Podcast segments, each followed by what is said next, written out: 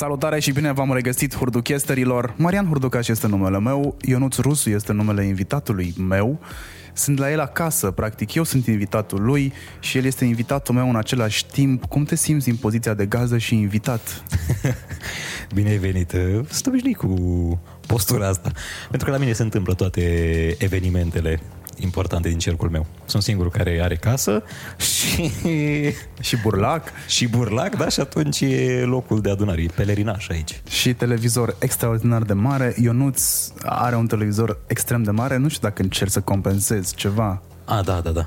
Dioptriile. Da, nu încerc să ascund aspectul ăsta, da, încerc să compensez tot din viața Și cu mea. mașina, și cu... Și cu mașina, și cu telefonul, acum cu absolut tot ce îmi cumpăr. Văd că telefoanele tot de astea mari îți iei. Da, da, da, întotdeauna. Nici... Mașina are 5 metri, e lungă? Are, cred că, da, 5 metri are. Exact 5 metri și un pic. Da, Un pic mai lungă decât uh, normalul. media. Ți-ai din scopul. Ionuț, câți ani ai? De unde vii? Uh, Ce cauți tu în București? Ce cauți tu în lumea asta? Uh, am uh, 28 de ani, fac 29 anul ăsta. Vin din uh, înzăpezitul Gheorgheni, că e un fel de taiga a României. Uh, am Asta venit- nu este artistul Taiga.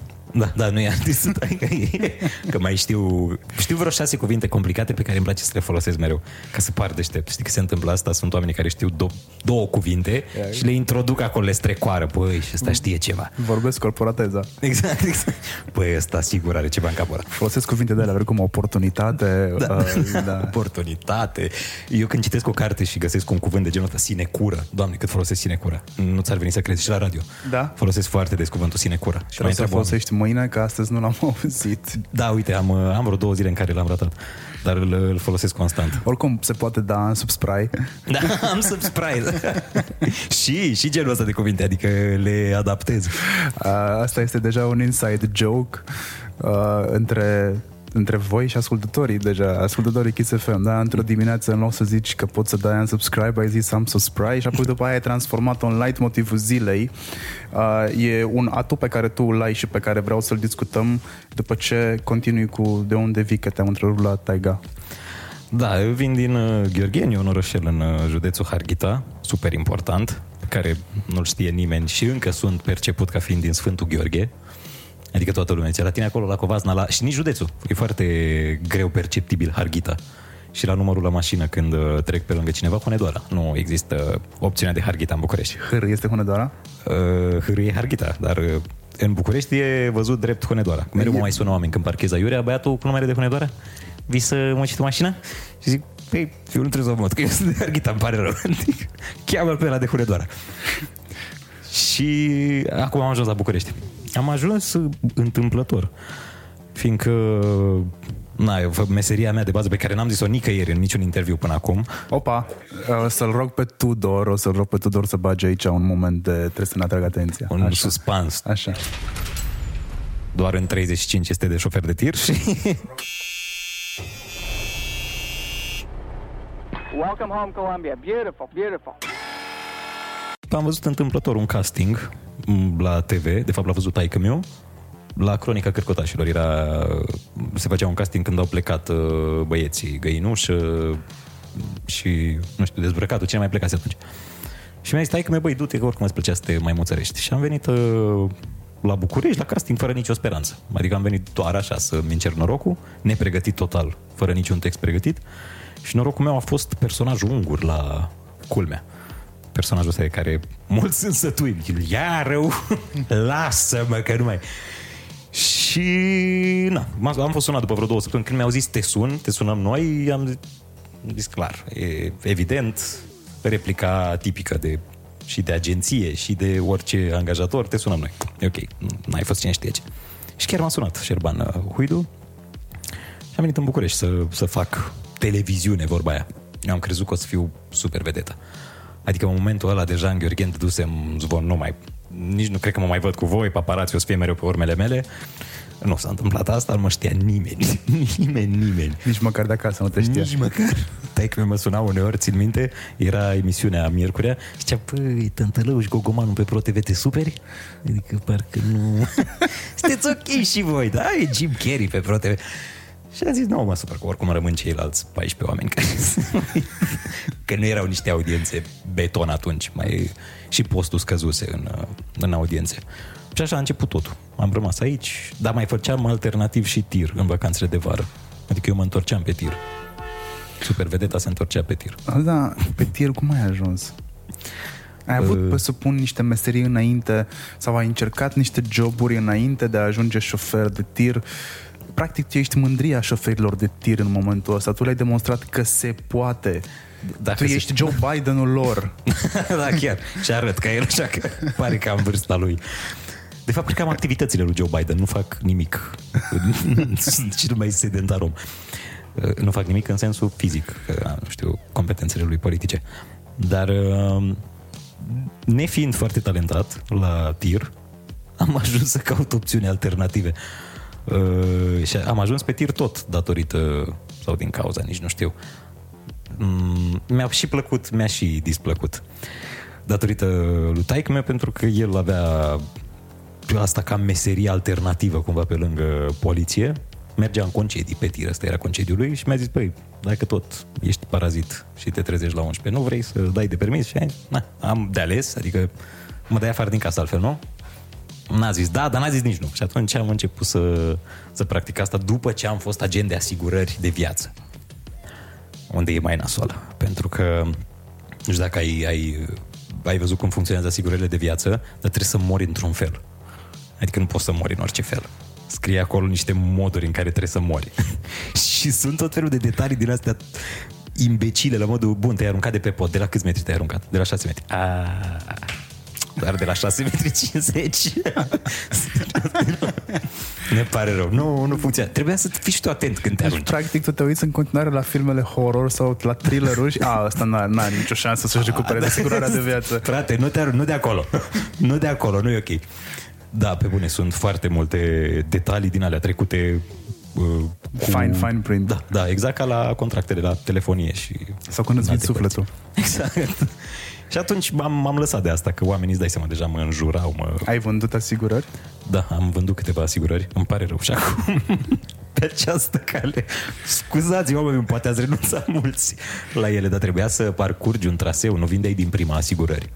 Prima dată vindeai niște credite bancare și abia apoi te calificai pentru asigurări și pentru uh, rente din astea pentru copii.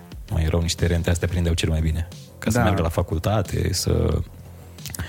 Dar nu, nu era nu era o meserie care să-mi placă, fiindcă trebuia să sun eu oamenii. Adică nu îmi dădeau ei o listă cu oameni uh, random pe care să nu-i cunosc. Trebuia eu să mă, să-mi pun obrazul cu oameni cunoscuți. Puteți să câștigi contracte făcând, uh, nu știu, impersonation of da, ar fi mers tot... Uh... Dacă semnați, aș putea să vă... Dacă semnați, pot să vorbesc cu Foce de Becali. pot să-l fac pe ăla. Cine vă place? Vă place Dolonescu? Da, făceam tot. Adică făceam orice îmi cereau oamenii respectivi. Orice, orice. Mă duceam oriunde voiau.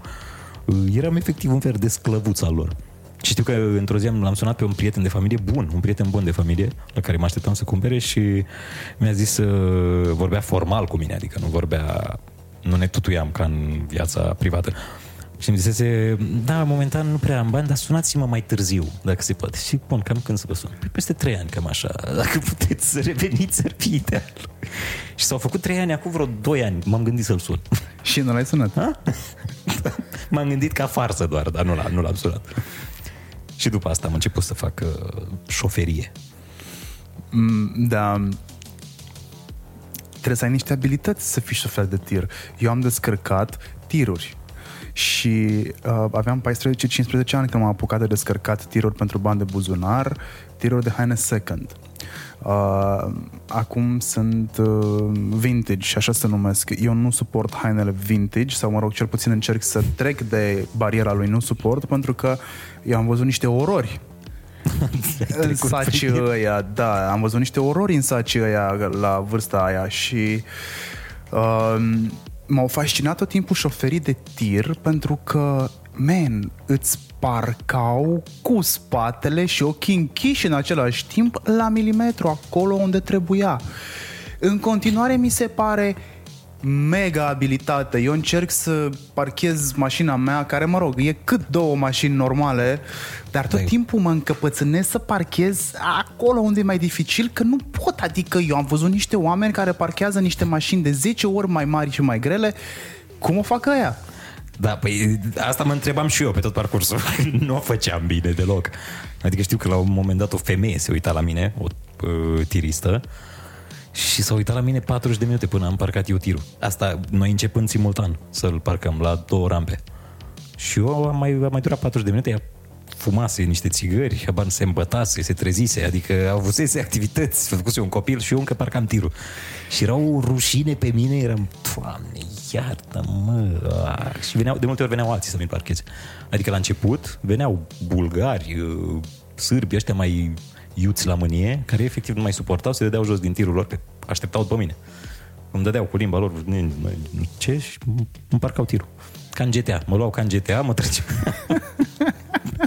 Intrau și îmi parcau ei la rampă. Era super complicat. Și mai ales să încerci să faci o parcare laterală cu tirul, nicio șansă. Bine, pentru că mi-a, mi-a plăcut fizica, sau mă rog, am fost forțat să-mi placă fizica, după care mi-a plăcut fizica, că făcând fizică îți place să faci fizică, am înțeles principiile de funcționare ale lumii ăstea simple, gravitație, ce se întâmplă dacă dai din stânga în dreapta și știi, cred că la la nivel teoretic, aș putea să parchez un tir. Așa, mental, dacă stau să închid ochii și să parchez un tir, pot să o fac. Cu calcule, da. Da. Dar ei o fac din instinct. Adică nu vreau să le contest uh, nu știu, abilitățile șoferilor. Am văzut în matematicieni toți. Ei o fac instinct, instinctiv. Există, există instinctul de tir, tirist. Da, te naști cu instinctul de tir. Cât zice la naștere. Deci o știi? meserie vocațională. Da, da, da. da Pe care tu n-ai, vocația pe care tu n-ai avut-o. Deloc. Dar vocația asta de... Uh, băi, nu ești comedian, ce ești? Da, în asta afară mă de întreb și- ungur. Asta mă Că întreb nici și eu de- ungur nu măcar par să fii ungur. 100%. Nici măcar unguri nu sunt deloc. Adică am o rămășiță de la străbunici, de atât, în rest nu. Arăt ca unul, dar nu sunt. N-aș zice, ești ușor... Moldoveanu... Nu, ai, ai așa niște... E mai departe, ești cam nordic, așa. Da, da, nord, Mă rog, ești moldovean, o miniatură de nordic, dar pe acolo. irlandezo, norvegiano... E, am putea stabili încă de acum, de la minutul 12, că nimeni nu e perfect, nici măcar tu. Da, exact, exact. Atât asta e singurul meu defect, că în rest, doamne, iartă numai calități, plin de calități. Dar, uh, stai, ce vorbeam, că eu am și un deficit de atenție, chiar am, azi vorbeam la radio cu colegul meu și eu nu pot fi atent, adică uit lucruri de la o mână până la gură. Uh, îți recomand să citești o carte uh, despre concentrare. M-am apucat să citesc eu acum.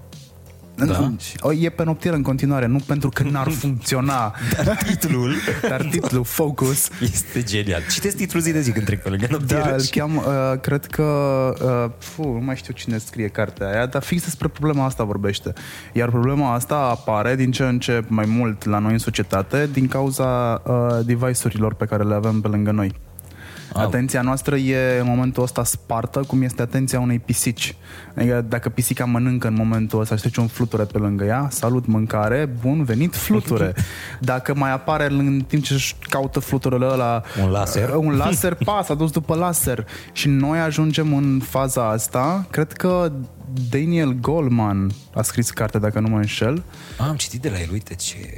Mă simt deștept acum, că ziceam că știu cuvinte. Da, aș vrea să vă zic neapărat că a pus pentru momentul în care am ajuns eu aici, probabil, uh, citește Ana Karenina, dar nu sigur că e a lui sau a lui Sorsa. Ei, e acolo pentru impresionare, îți dai seama? Da, Foarte e abia mișto. la început, a citit de 100 de pagini, da. Foarte mișto carte, o recomand, pe bune. Nu, nu mă așteptam ca Deci ești Tolstoi un să tirist scrie. cult. Da, nu, sunt doar cu tirist. Așa, povesteam despre faptul că nu, nu ești comediant. Da, da, nici Sau eu. poți să mă contrazici. Uh, Da, noțiunea de comediant e asociată mai degrabă cu om care urcă pe scenă sau nu știu. Da, cred că da. Nu n-am văzut să li se zică comedianți, nici măcar celor care joacă în filme. Sunt actori de comedie, dar nu comediant. în toată Seinfeld este puterea. comediant? Da. Adică noțiunea de comediant Dave Chappelle. O câștigi, da, o câștigi pe scenă. Nu neapărat în filme. Pentru că sunt foarte mulți actori de filme de comedie care n-au reușit pe scenă, n-au reușit uh, în stand-up. Și viceversa. Adică sunt două domenii destul, pe cât par de asemănătoare, pe atât sunt de, de diferite. Fiindcă unii sunt buni interpreți, că sunt buni actori care știu să interpreteze un text scris de altcineva, iar ceilalți sunt writer foarte buni și performeri pe scenă, dar în filme poate n-au același umor. Poate nici nu trec sticla.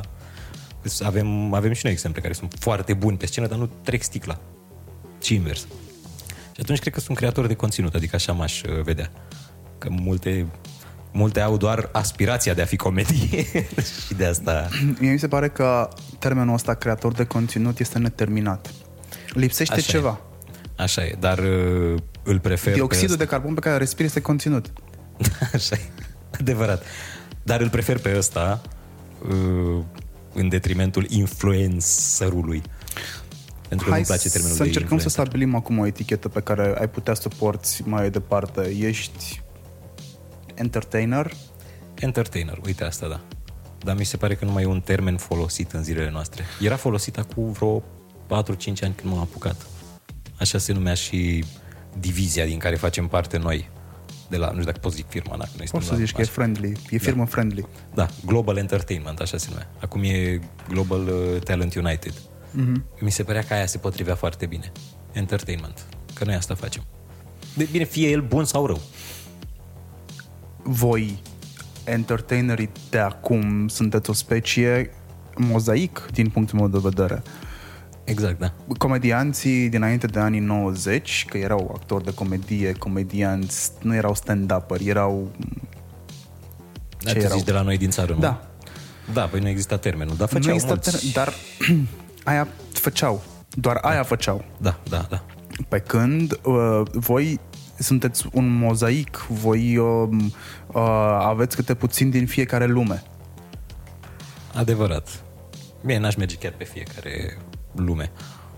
Dar uh, suntem, nu știu, creăm conținut de comedie, ne mai expunem și viața. Asta e un uh, aspect în plus.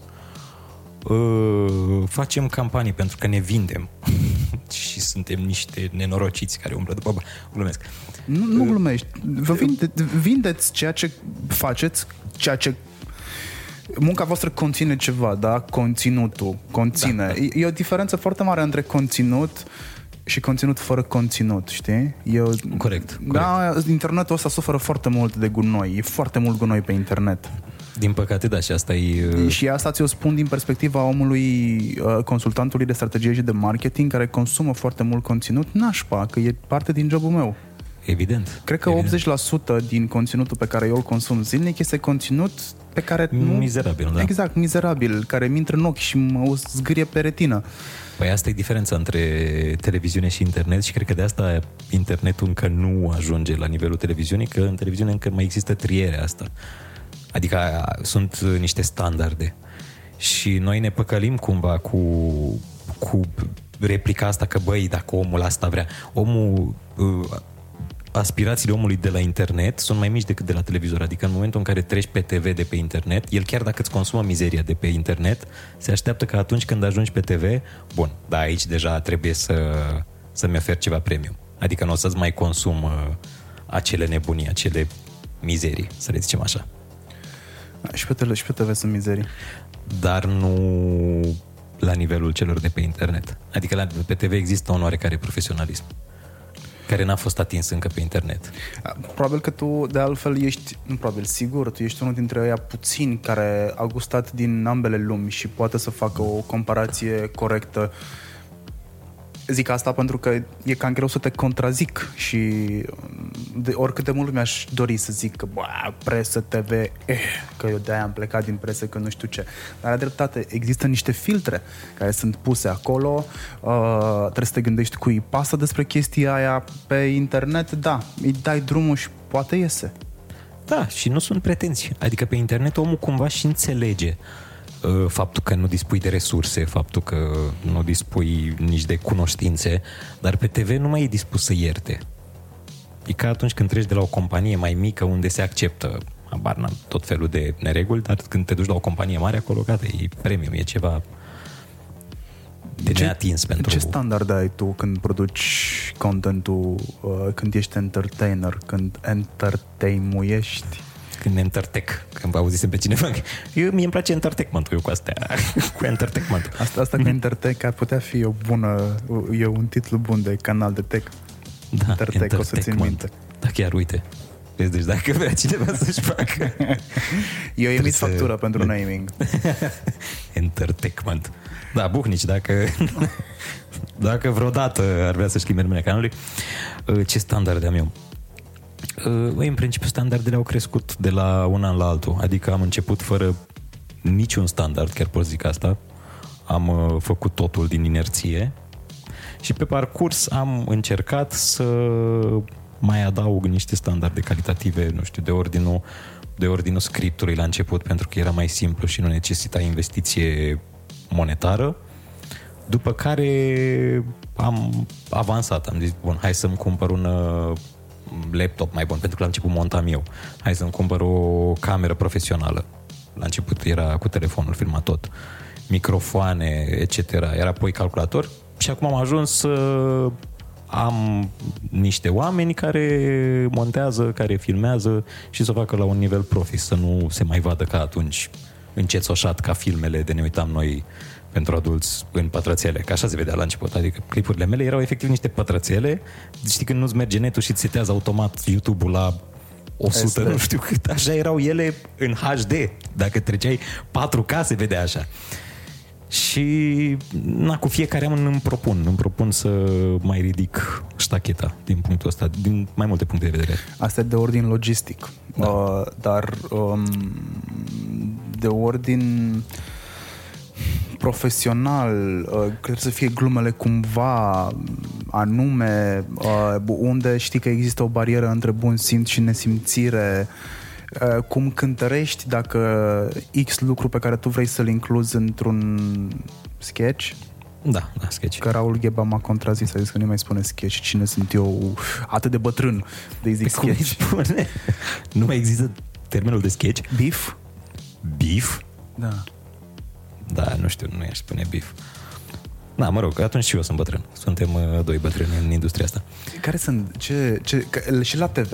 Dacă ai făcut paralela cu TV-ul și te-ai băgat singur în chestia asta, acum scoate-te.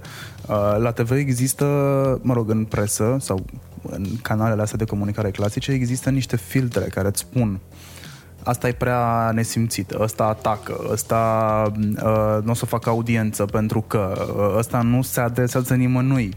Uh, nu-i pasă ascultătorului din Călan, wink, wink. Aviz șefei noastre. Da, producătoarea care... uh, matinalului, pot să zic asta, nu? Da, da, da. Producătoarea matinalului de la Kiss FM are Raluca, bună Raluca, are aceeași întrebare pentru, pentru băieți când au un subiect. Uh, le pasă oamenilor din Călan? Raluca, data viitoare întreabă pe mine, că am făcut liceu acolo. deci noi trebuie să trimitem toate sondajele în Călan. Și Bun, care bă... din Călan, că este Călanul nou și Călanul vechi. Ah. Data viitoare puteți să o întrebați asta. Sunt două? Da, și care wow. sunt separate de un drum național. Eu am trăit cu impresia că e unul. Tot nu. Deci e o responsabilitate mai mare deja. Exact, adică exact, avem exact. două orașe de mulțumit. Sunt orașe, nu? Sau ce da, sunt? E, e același oraș, doar că îi spune nou și vechi, atâta tot. Că ăla vechi, de fapt, este vechea așezare de dinainte să apară combinatul, după care, în cealaltă S- parte a combinatului, s-a făcut așezarea umană 2 Călan, care e orașul nou, ăla mai nou, adică punct an 2-0. Deci singurul or... Mamă, n-am auzit, doar la Budapesta, da, mă rog, aici și acolo s-au unit. Ceva de genul. Da, și Buda cred că și la fel de Pesta, dezvoltat. da. Cred că tot în zona Ei, aici aia. nu este căl și an, Căl și dar este, Raluc, aveți de data viitoare care dintre. care dintre cele două călanuri. Da, asta cu relevanța întotdeauna aici, nu vreau să fiu lipsit de modestie, dar am, am cam citit ce își dorește publicul meu. Adică m-am raportat întotdeauna la chestiuni generale, că știu că publicul meu este comercial și din, din mai multe sfere. Adică n-am, neavând un canal nișat, nu pot să zic că, bun, mă urmăresc doar IT, știu, o să fac doar uh, conținut din uh, zona IT. Și atunci am speculat de fiecare dată subiectele relevante pentru ei. Am mers mereu și pe personaje, că eu am mă duc și în direcția asta de personaje, de impersonation și am ales personaje relevante, n-am ales personaje, că eu mai am personaje care sunt uh, nișate, care nu sunt cunoscute de toată lumea. Dar am zis, nu, doar în momentul în care un personaj este cu adevărat uh, viral, dacă îi pot zice așa, sau recognoscibil de toată categoria de public, doar atunci o să-l, o să-l fac, o să-l postez. În ce privește, nu știu, nivelul de glume, aici uh, urmăresc de la un an la altul să, să ridic nivelul, dar în așa fel încât să înțeleagă toate categoriile de oameni. Pentru că mai sunt întrebat uneori și de comedianți de ce nu le faci la un nivel mai ridicat. Că sunt comedianți care au niște glume extraordinar de inteligente. Cum este Micul Toma. Da, Micul Toma Sunt care fan, este Micul Toma. extraordinar. Da, e Bine, foarte, foarte bun. E foarte bun pe tot. Da, da, da. Omul e și pe... N-ai văzut ce animații face, adică Da. și animația asta e foarte bună. Da, pe lângă faptul că nu cred că sunt la fel de capabil de astfel de glume precum e Toma și alți comedianți, Cristi Popescu. Vreau să fac o paranteză aici. Poate ajunge să și la Toma.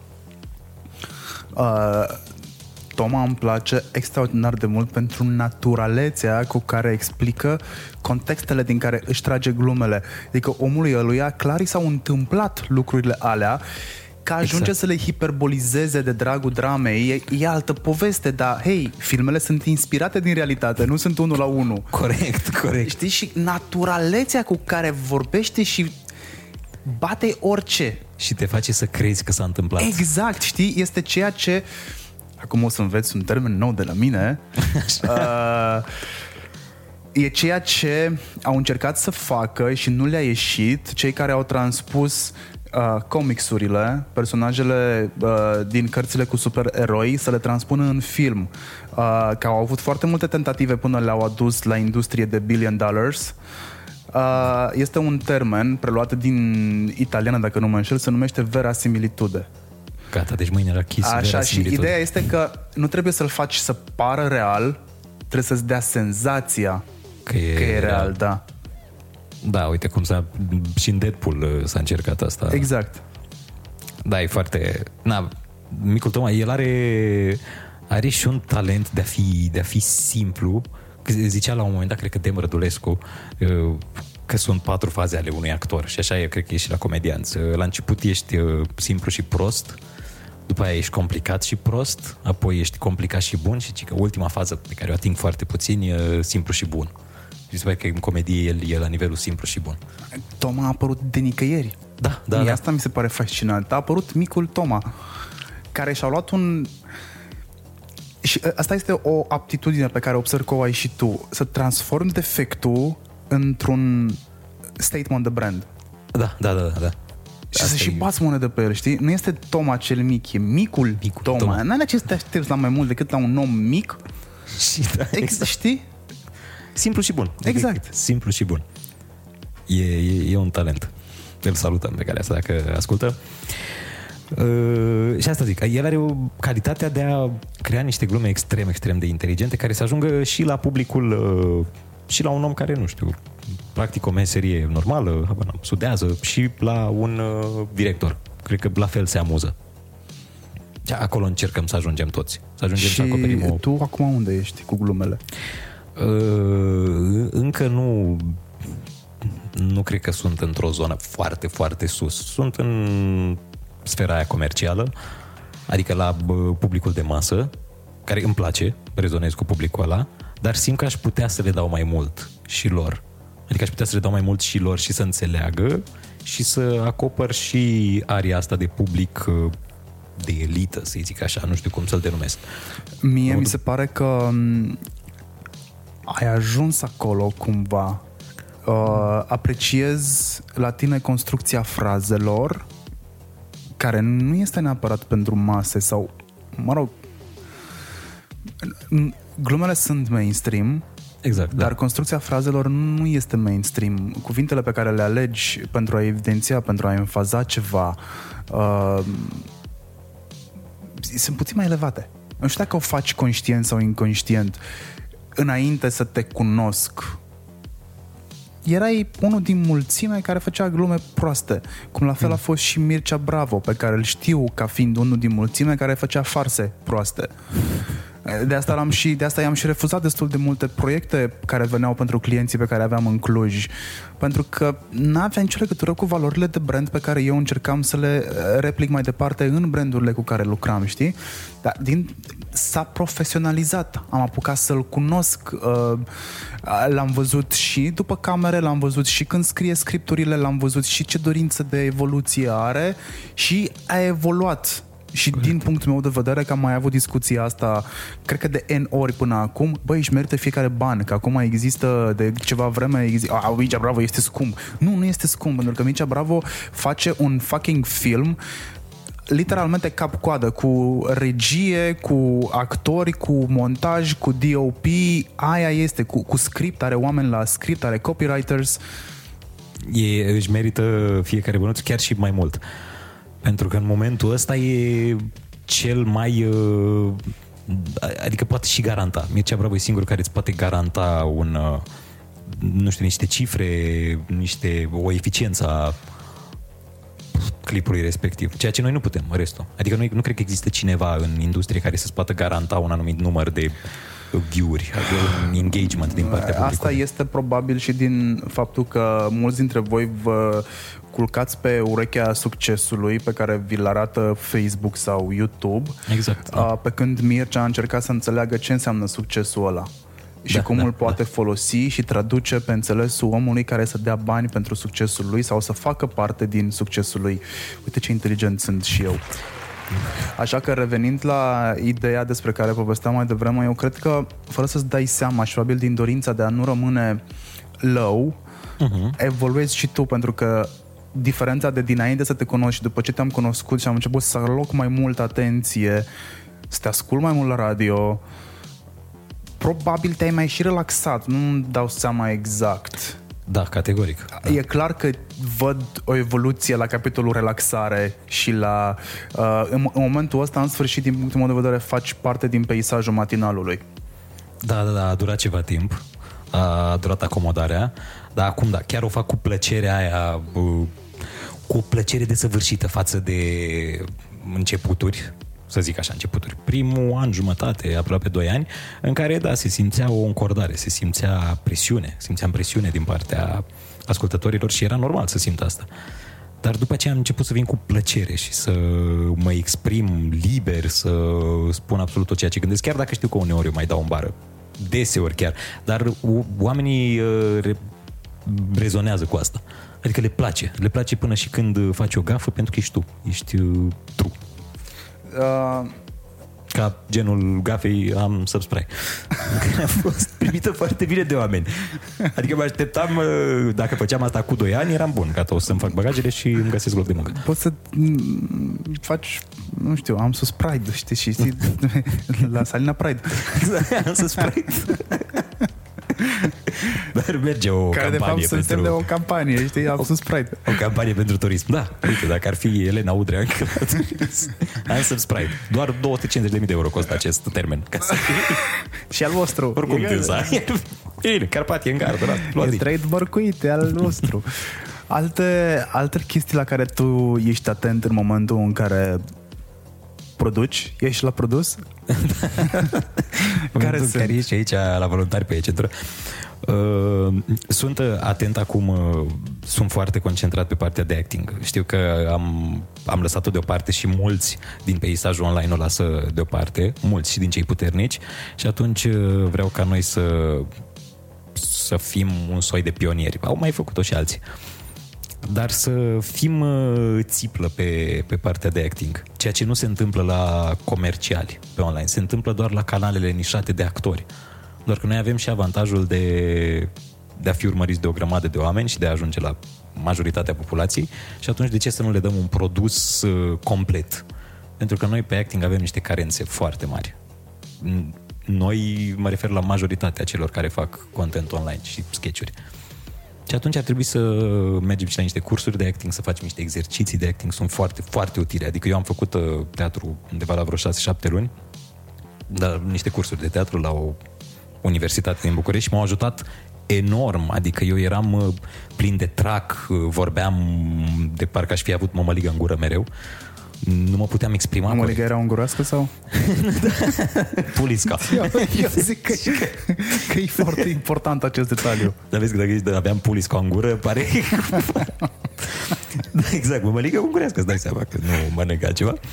Și după ce am făcut uh, cursurile respective, am văzut o evoluție notabilă și am făcut cu un profesor care avea 20 de ani. La început nu aveam încredere cum să mă învețe cineva de 20 de ani pe mine. Și a fost, uh, a fost un real ajutor.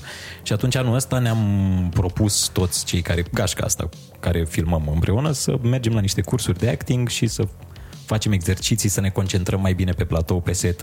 Uh, Pe noi, uite, vorbeam de telefoane, ne deconcentrează foarte tare, adică de fiecare dată după un calup de filmare, cineva scoate un telefon să verifice ceva sau schimbă subiectul ceea ce te scoate din starea respectivă. Și atunci nu dai același randament. Eu sunt convins că multe sketch-uri nu funcționează la nivelul uh, lor și din cauza asta, din cauza actingului.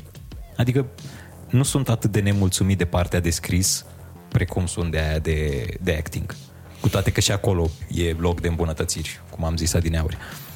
Dar acting-ul e super, super important. Mă uit la, uite, de exemplu, să-ți iartă-mă că fac o paranteză, uh, este un uh, proiect nou pe net care e foarte mișto meniul zilei.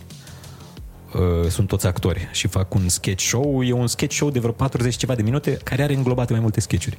Foarte mișto, vi-l, vi-l recomand să vă uitați.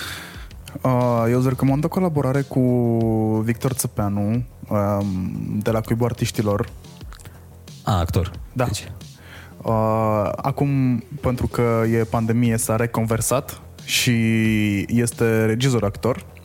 a, deci Uh, face și regie. Da. Altă problemă pe care o avem noi.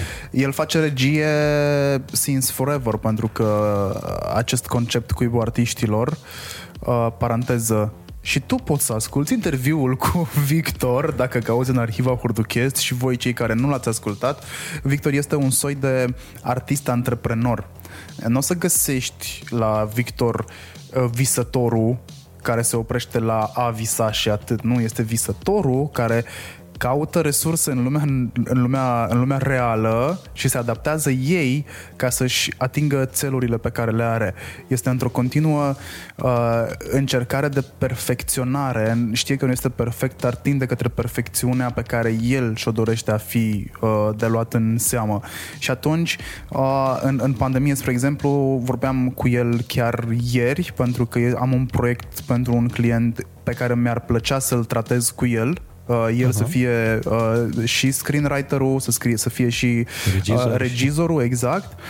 Uh, pentru că îl știu de, de când m-am mutat în București, îl știu Mm, și am fost la spectacole, cel puțin un spectacol de-al lor am văzut cap-coadă, uh, pentru că ei le făceau până în pandemie în uh, sala de spectacole sau mai bine zis amfiteatru pe care îl are facultatea de uh, instalații din București, aia de pe Pache Protopopescu. A, da, da, da, știu. Dar am auzit și eu de cuibul artiștilor. și am Exact, vrut să- știi? Și oamenii ăștia au, au reușit să susțină o idee uh, și să o pună în practică și să fie cei mai jucați, practic, actori din țară, pentru că încăpățânarea de aici a venit.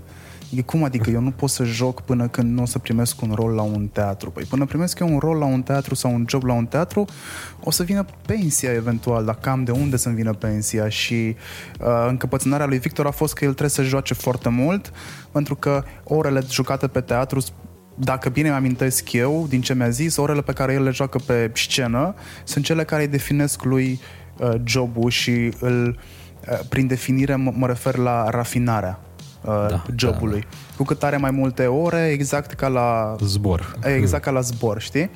Așa că dacă vrei să-ți fac legătura cu el, că, cred că are și o colaborare foarte mișto între voi, uh, voi entertainerii și, ei care tind entertainment, dar dintr-o perspectivă mai cultă. Da, da, da. Adică avem, avem de învățat uh, unii de la alții, cum, cum ar veni. Eu și să ne pun pariu împărtășim, că- uh, Da, noi avem nevoie de cineva care e într-adevăr și școlit, dar și are un nivel artistic mult mai ridicat. Că noi nu suntem neapărat. Adică mie nu-mi place termenul ăsta de artist până nu l-ai câștigat. Nu, nu mi-a plăcut niciodată oamenii care se numesc ei artiști, care își uh, arogă ei denumirea asta.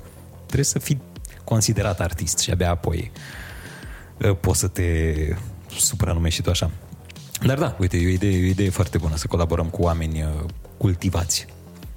Cu oameni care sunt un pic mai sus. în Hashtag asta. recomand. Hmm? Hashtag recomand. Hashtag I do recommend this.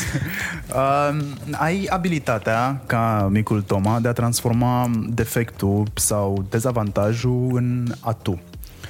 Mm, ai deprins-o, te-ai născut cu ea, ai înțeles că dacă faci haz de necaz și iei tu la mișto defectul pe care îl ai, restul nu mai bagă în seamă, Da, da. da. și tu unul de traumatizat în liceu din cauza a ceva, Uh, da, n-am fost o, un personaj foarte popular, să zic așa. N-am avut parte de bullying. Mai aveam na, diverse uh, conflicte, dar nu, nu de genul ăla puternice. Adică nu pot zic că am fost bătut sau uh, mi s-a furat sandvișul.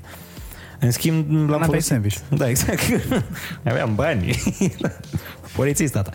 E, dar, în schimb, l-am folosit mereu ca, un, ca pe un mecanism de protecție. Că așa a început totul. Am zis, băi, dacă tot... uh, Fiindcă la început, evident că încercam să neg orice defect. Nu, nu, că nu e așa și am observat că doar accentuez accentuez, uh, nu știu, atacul celorlalți la adresa vreunui defect al meu. Și am zis, de ce să nu-l, uh, să nu merg eu mai sus, să-l, nu știu, să intensific ce zic ei. Și am observat că funcționează, după care o făceam în mod constant. Bine, e, a devenit uh, un obicei noti- nociv după aia, fiindcă oamenii îmi ziceau, băi, gata, am înțeles, ești praf. Gata. Chiar și azi mai, mai fac asta și îmi zice și Andrei, colegul de la radio, băi, gata, că nu, nu ești chiar atât de... Și eu exagerez, merg, nu, nu, sunt un ratat ordinar, sunt efectiv, nu merit să trăiesc pe această planetă, doar din obișnuință o fac, nu o fac ca să mă protejez. Dar mi s-a setat așa un uh, mecanism care funcționează în stilul ăsta. Pur și simplu, mă denigrez. Oriunde merg, mă denigrez. Și nu știu nici să primesc un compliment. Asta, Asta am observat. Da, eram la modul, a, nu, nu e chiar atât de... Adică mai... pri- Și până și de la fete care mai văd un clip, uh, nu știu, cu vreun personaj uh, drag lor, gen Dalan Budeanu, și îmi zic, uite, foarte bine a fost. Na, nu, nu e chiar atât de bine. Nu te-ai uitat tu cum trebuie, dar uh, ia mai urmărește o dată să vezi de fapt cât de prost am făcut-o. Dar ăsta e și un, uh, și un avantaj, să nu fii mulțumit niciodată. crezi că e un avantaj ăsta? Da, da. Dezvoltă. Uh, cred că m, e o cale spre evoluție. În momentul în care nu ești mulțumit, o să depui mai mult efort înspre a te perfecționa. Fiindcă atunci când ești mulțumit, te culci pe ureche de fiecare dată. Nu, uh, nu cred că există foarte mulți oameni mulțumiți de ceea ce au făcut, la care să nu intervină ego-ul și, a, bun, gata, sunt cel mai tare, hai să nu mă mai strofoc atât. Dar unde, când, când știi tu că, că trebuie să devii conștient și de nivelul la care ai ajuns? Ok, nemulțumit, nemulțumit pe ideea că există tot timpul loc de mai bine. Am auzit și o chestie optimistă, mă rog, asta a fost optimismul suprem pe care l-am auzit. Uh, Hei, tot timpul există loc de mai rău. și stăteam și mă gândeam Da. la chestiile nașpa care mi s-au întâmplat mie în ultima perioadă and I was like, if I go extra mile, are dreptate. Adică, Chiar sunt mai bine decât vreo 4 miliarde de oameni de pe planeta exact, asta. știi? Și, ah, bine, revenind la ale noastre, eu sunt de părere că e ok să fii exigent cu tine, dar e la fel de ok să nu pui atât de multă presiune pe tine, pentru că presiunea din zilele noastre pe care o punem noi pe noi este mult mai mare decât aia pe care o puneau alții pe ei, alte generații pe ei, cu multă vreme în urmă, pentru că grijile pe care oamenii ăia le aveau sau tescurile pe care trebuiau să le facă erau minuscule prin comparație cu ce se întâmplă acum. Pe lângă faptul că tu trebuie să ai atenția extra fragmentată și în același timp să te lupți, să o ții lipită la oaltă. Adevărat, adevărat. Dar bine, depinde ce îți dorești, din nou. Uh, fiindcă dacă îți dorești să atingi un nivel uh, foarte ridicat, mm, mi se pare că da, trebuie să ai așteptări imense de la tine mereu. Adică nu poți cu, hai că e bine, hai că chiar a trecut bine Dar, și bre, ziua de asta azi. nu-i viață. Nu-i viață, dar uh, am zis, depinde ce așteptări ai de la ele. Adică unii oameni își doresc, uh, nu știu, să se, să-și formeze o familie, să fie fericit, să crească niște copii și să evolueze constant de la o zi la alta, dar nu enorm. Adică pentru ei e mai importantă familia, e mai importantă liniștea de acasă. Din păcate am, am încercat și eu să fiu așa, pentru că am văzut, na, și la părinții mei și am văzut în jurul meu peste tot modul ăsta de comportament, dar nu pot. Adică eu chiar iubesc uh, domeniul ăsta, meseria asta și atunci între a avea o viață foarte liniștită, foarte soft și a avea o viață zbuciumată, dar cu satisfacțiile de aici, aleg uh, a doua variantă. Și de asta mă autoflagelez zi de zi. Nu e bine, Ionuț, mm. nu e bine, ești uh, efectiv, poți mai bine. Pentru că de multe ori plec cu o idee, adică plec, nu știu, cu un plan și realizez că nu, nu s-a întâmplat așa cum mi-am dorit. Da, da, În ai realizat ceva toate din planul ăla? Că nu cred că a fost futile. Da, dar vreau să ajung în punctul în care fac planul și iese exact așa cum mi-am propus. Eu am ajuns la concluzia că, într-adevăr, procesul este cel care contează mai mult decât rezultatul în sine. Știi, clasica, hei, călătoria, nu destinația. Da, nu destinația. Da, e vorba, nu este despre călătorie, nu este despre destinație, este despre proces, din punctul meu de vedere. Procesul prin care eu am învățat că există niște căi să ating obiectivul ăla pe care l-am atins la un moment dat cumva. Ok, dacă rerutez, reconfigurez tot traseul, există variante să scot niște pași de aici, să elimin niște chestii, Și să facilitezi. să fac același lucru mai repede, mai bine, cu un rezultat mai bun, pe mine asta mă interesează acum. Ăsta este locul către care, sau lucrul către care tind. Că punând presiune pe mine constant, am ajuns să fiu un am ajuns să fiu persoana non grata inclusiv pentru mine. Da, așa e. Asta e sentimentul. Adică nu, nu mă mai, am ajuns să nu mă mai recunosc eu pe mine pentru că pur și simplu am uitat de mine. Eram foarte concentrat pe a face cu totul și cu totul alte chestii, uh, să pun presiune pe mine, sindromul impostorului nu-mi dă de pace, uh, undeva în spate da. înrula că, hei, hei, hei, ești idiot, uite, ăla a făcut mai bine ca tine, mai mișto ca tine, uh, da, da, dar și tu ai reușit. Nu, nu, nu e you la suck. același nivel. Da, sindromul impostorului e, mamă, e foarte periculos. Eu l-am, l-am avut o viață întreagă, o viață întreagă, mă rog, în cariera mea, de la început până acum. N-am, n-am scăpat de el.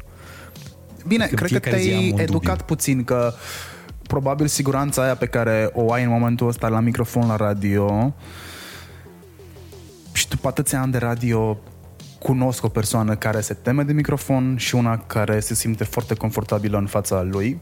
Mm, Tu ai ajuns să own it, să să-l faci al tău microfonul ăla, să fie cumva parte din tine pentru că e parte din jobul tău și jobul te reprezintă pe tine pentru că dacă n-ai ar fi el, n-ai fi nici tu. E o relație foarte toxică aici dacă stai să o da. analizezi. Uh, Corect. dar siguranța asta eu cred că vine și din maturizare. Maturizare care vine odată cu m, anii pe care i-ai trecut prin școala vieții. Cu doi I. Evident, pentru că cu doi a, aia nu e școala vieții, adevărat. Îmi cer scuze la... Abia când ajungi la școala vieții, acolo e nivelul suprem. Da, corect, ai, ai dreptate. Însă ziceam că nu, nu cred că trece o zi, sau mă rog două zile să zicem, în care să nu-mi spun, băi, oare chiar ești făcut pentru asta? Ce nu-ți place la tine, Ionut? Ce, ce te nemulțumește la tine? Uh, bine, multe lucruri de ordin fizic, dar trecând peste ele, am învățat să le accept. Pentru că așa e, așa am fost dat de Dumnezeu. Mă enervează că nu arăt ca unii actori, uh, nu știu, ca unii băieți de bruneți frumușei. Asta mă enervează. Să-ți spun eu care este standardul meu de succes în viață? Sau de om care le are pe toate? Te rog. Te las pe tine să dai un nume. Nu, o să- nu cred că o să se gândească nimeni la chestia asta, dar hai, zi. Zi de un nume. Cine crezi că... Pentru tine cine este la care le are pe toate? Oricum al meu o să-l bată pe al tău. Nu, nu, nu știu dacă le are pe toate, dar eu un bărbat, l-am văzut, uh, uite, nu știu numele, uh, dar e un actor care mă enervează foarte tare. Pe mine mă enervează, vorbeam la radio într-o zi, mă enervează bărbații frumoși. Îi detest. Îi, uh, nu, nu pot, efectiv. N-ai voie să fii Pe mine frumos ca mai bărbat. primit în casa ta. Ha? Da, da. Bă, Excepții. Se fac unele excepții. Din Ardeal, băieții frumoși din Ardeal sunt ok. Dar uh, e un uh, actor care joacă în um, uh, seria de... Stai așa, stai că nici nu mai aduc aminte seria. Nu-mi zice Super. Bridgestone sau Bridgerstone sau... Nu, nu, nu, e seria aia în care în viitor uh, se scindează populația în facțiuni. Dacă o știi. Mm, Dragnea? Pe lângă perfecțiunea întruchipată, dra- și Borcea. Uh, băi, e un actor care a fost ceva medic legist înainte. Uh, Oh, oh, George Clooney. Nu, el e subiectul legist. Stai așa. Stai că trebuie să... Factionless. Stai că o să caut chiar acum pe Google, că dacă scriu cuvântul ia. ăsta... Uh, nu știu cum mi-a căzut. Factionless... Uh, Divergent. E seria Divergent. A, așa, Știi? ok. Așa, Bun. e actorul principal din seria sunt trei filme. Divergent, uh, Allegiant și nu mai știu ce. Fii atent la al meu. David Beckham. Oh, da, da, mamă, David Beckham, da. Doamne, e- mie îmi place să mă uit în chiloți la David Beckham și nu știu de ce. Sunt, e singurul bărbat la care îmi place să mă uit în chiloți. Pentru că sunt ok chiloții ăia. Da, cred că sunt și așezați bine. Adică au și o structură pe care să se pună. Da, e mișto și David Beckham. Chiar e, îl urăsc și pe Băi, el. le are pe toate. Frumos e, uh, bine, bine proporționat e, și pe da. faptul că îl ajută fizionomia, e și bine proporționat, este și talentat, a fost talentat, a fost un fotbalist extraordinar de bun. Da, da, a da. fost printre primii oameni care au făcut endorsement pentru propriile produse cu uh, numele lui, Lui. chiloții, Parfumuri. parfumul, uh, cred că și alcool are sau a avut la un moment dat. O- Unde a putut să-și împrăștie numele, a făcut-o. Uh, niciunul dintre copiii pe care i are nu e urât. Da, e o mare calitate. Uh, Bine, îți s-a dai seama când însurat sunt cu făcuți cu Victoria Beckham. Victoria, Be- mă, cu Victoria Beckham, cu Victoria care a fost uh, number 2, dacă nu mă înșel, în, uh, Spice Girls. în Spice Girls, exact, sau number 1 era. Cred că acolo, da, în, Da. da. între Adi Sână și Marius Nedelcu. Eu așa cataloghez formațiile. Cine e Adi Sână și cine e Marius Nedelcu în Bună formația asta. respectivă. Deci, de asta zic că și omul e, și în momentul ăsta e fully loaded. Da, din toate punctele de vedere, dar nu știu dacă e inteligent. Nu, n-am Cred că urmărit dacă n-ar fi interviul. fost inteligent, nu le-ai făcut toate astea. N-am urmărit interviul. Atunci nu e inteligent, deștept. Cultivat. Nu știu dacă e cultivat. Cred că e cultivat. E bine, el părea așa cam dambuț, așa pe... pe Da, da, abia așa. Nu, Hollywood. el era, cumva te gândeai că, hei, dă bine cu piciorul, nu trebuie să fie foarte deștept, s-a mărit sansura și cu aia. Da, da, uite, când vezi un fotbalist deștept, îți crește respect față de el. Eu mă uitam la Chivu. Chivu avea un uh, discurs articulat. Man, Chivu e, Chivu e deștept. Da, da, da, Chivu e Schopenhauer printre ei. Și îmi plăcea. Adică îl vedeam ca pe un uh, sportiv complet. Ei, În vezi, momentul- ăștia deștepți n-au noroc. Că făcea cineva o comparație între mulți uh, sportivi români, acum nu dau nume, și sportivi din afară în, și între discursurile lor. Sportivii din afară, nu știu, au un discurs mai finuț, adică au, știu să spun de atingă ce. problema altfel. Spun de ce. Ai noștri sunt, da, a fost greu. Uh, Na, mister... uh, Eu m-am întrebat de foarte multe ori de ce mai iei reacția, că poți să iei de la meciul trecut. da, exact. A câștigat sau a pierdut, vezi? Sau care poți să reacție întrebi un nou folosești? născut, pur și simplu, și...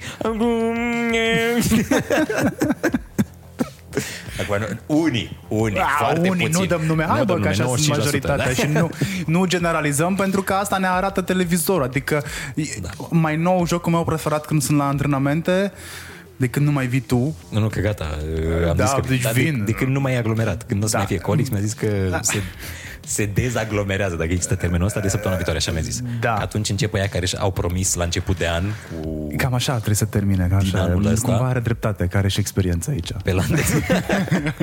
El vorbește din uh, punct de vedere al pățitului. Iar televizorul este setat la sală pe uh, Digi, Digi. Something. Digi Sport. Cu sport, exact. Și trebuie doar să îți imaginezi ce spune omul ăla și de obicei spune același lucruri omul ăla. Știi? Ai A putea fost să un... ghici. Deci, da, de, dacă dădeam mai multe goluri câștigam, de astea. Greu, Da. adversarii, da, cum știți, au același discurs, mi se pare că e, ca- e scris cumva, pentru că și dacă joacă cu Barcelona și dacă joacă cu Unirea Fălticeni, au același discurs, adversar foarte complicat. Mm, Îți dați seama, cu performanțe notabile, păi, nu știu, adaptează discursul la fiecare echipă cu care joci. Da, da, ăștia sunt Pentru că ăia din afară au, um, au cursuri de... Um, fac simulări de interviuri, au cursuri de comunicare. Când spunem cursuri de comunicare, ne referim la alea hard, nu la alea de cum comunicăm cu colegul peste masă, care se fac în companii. Uh, oamenii ăia sunt trăinuiți și sunt trăinuiți inclusiv să se descurce și să aibă o viață după ce După nu mai ce sunt se sportivi în România performanța pe care o poți avea după ce nu mai ești sportiv este să intri într-o structură a statului și să fii o rotiță acolo, un angajat al statului. În rest, în momentul ăsta, singurul uh, care are performanță notabilă în afara terenului, uh, dar pentru că a fost și a experimentat cultura din state, uh, este basket, basketbalistul uh, Vlad Stănescu, dacă nu mă înșel. Uh, cel care a fost la Asesov sau unde a fost? Mm, cred că la Cluj a fost ultima dată, va trebui să dau eu un Google acum. La Mobitel, da. Da, uite, mai, El mai... are proiecte, are inclusiv proiecte cu branduri în momentul ăsta. Pe bune? Da. Are podcast, man. Omul investește în... Are... Mi se pare că are și școală de basket or something. Omul și din cultura NBA-ului dacă bine mi-amintesc eu, că am ascultat, am ascultat într-un interviu pe care l-a făcut cu Robert Catai, uh, cred că a prins doar drafturi. Adică a mers la selecție. A, deci nu a fost în uh, da. prima Ceva în de genul, șantion. da.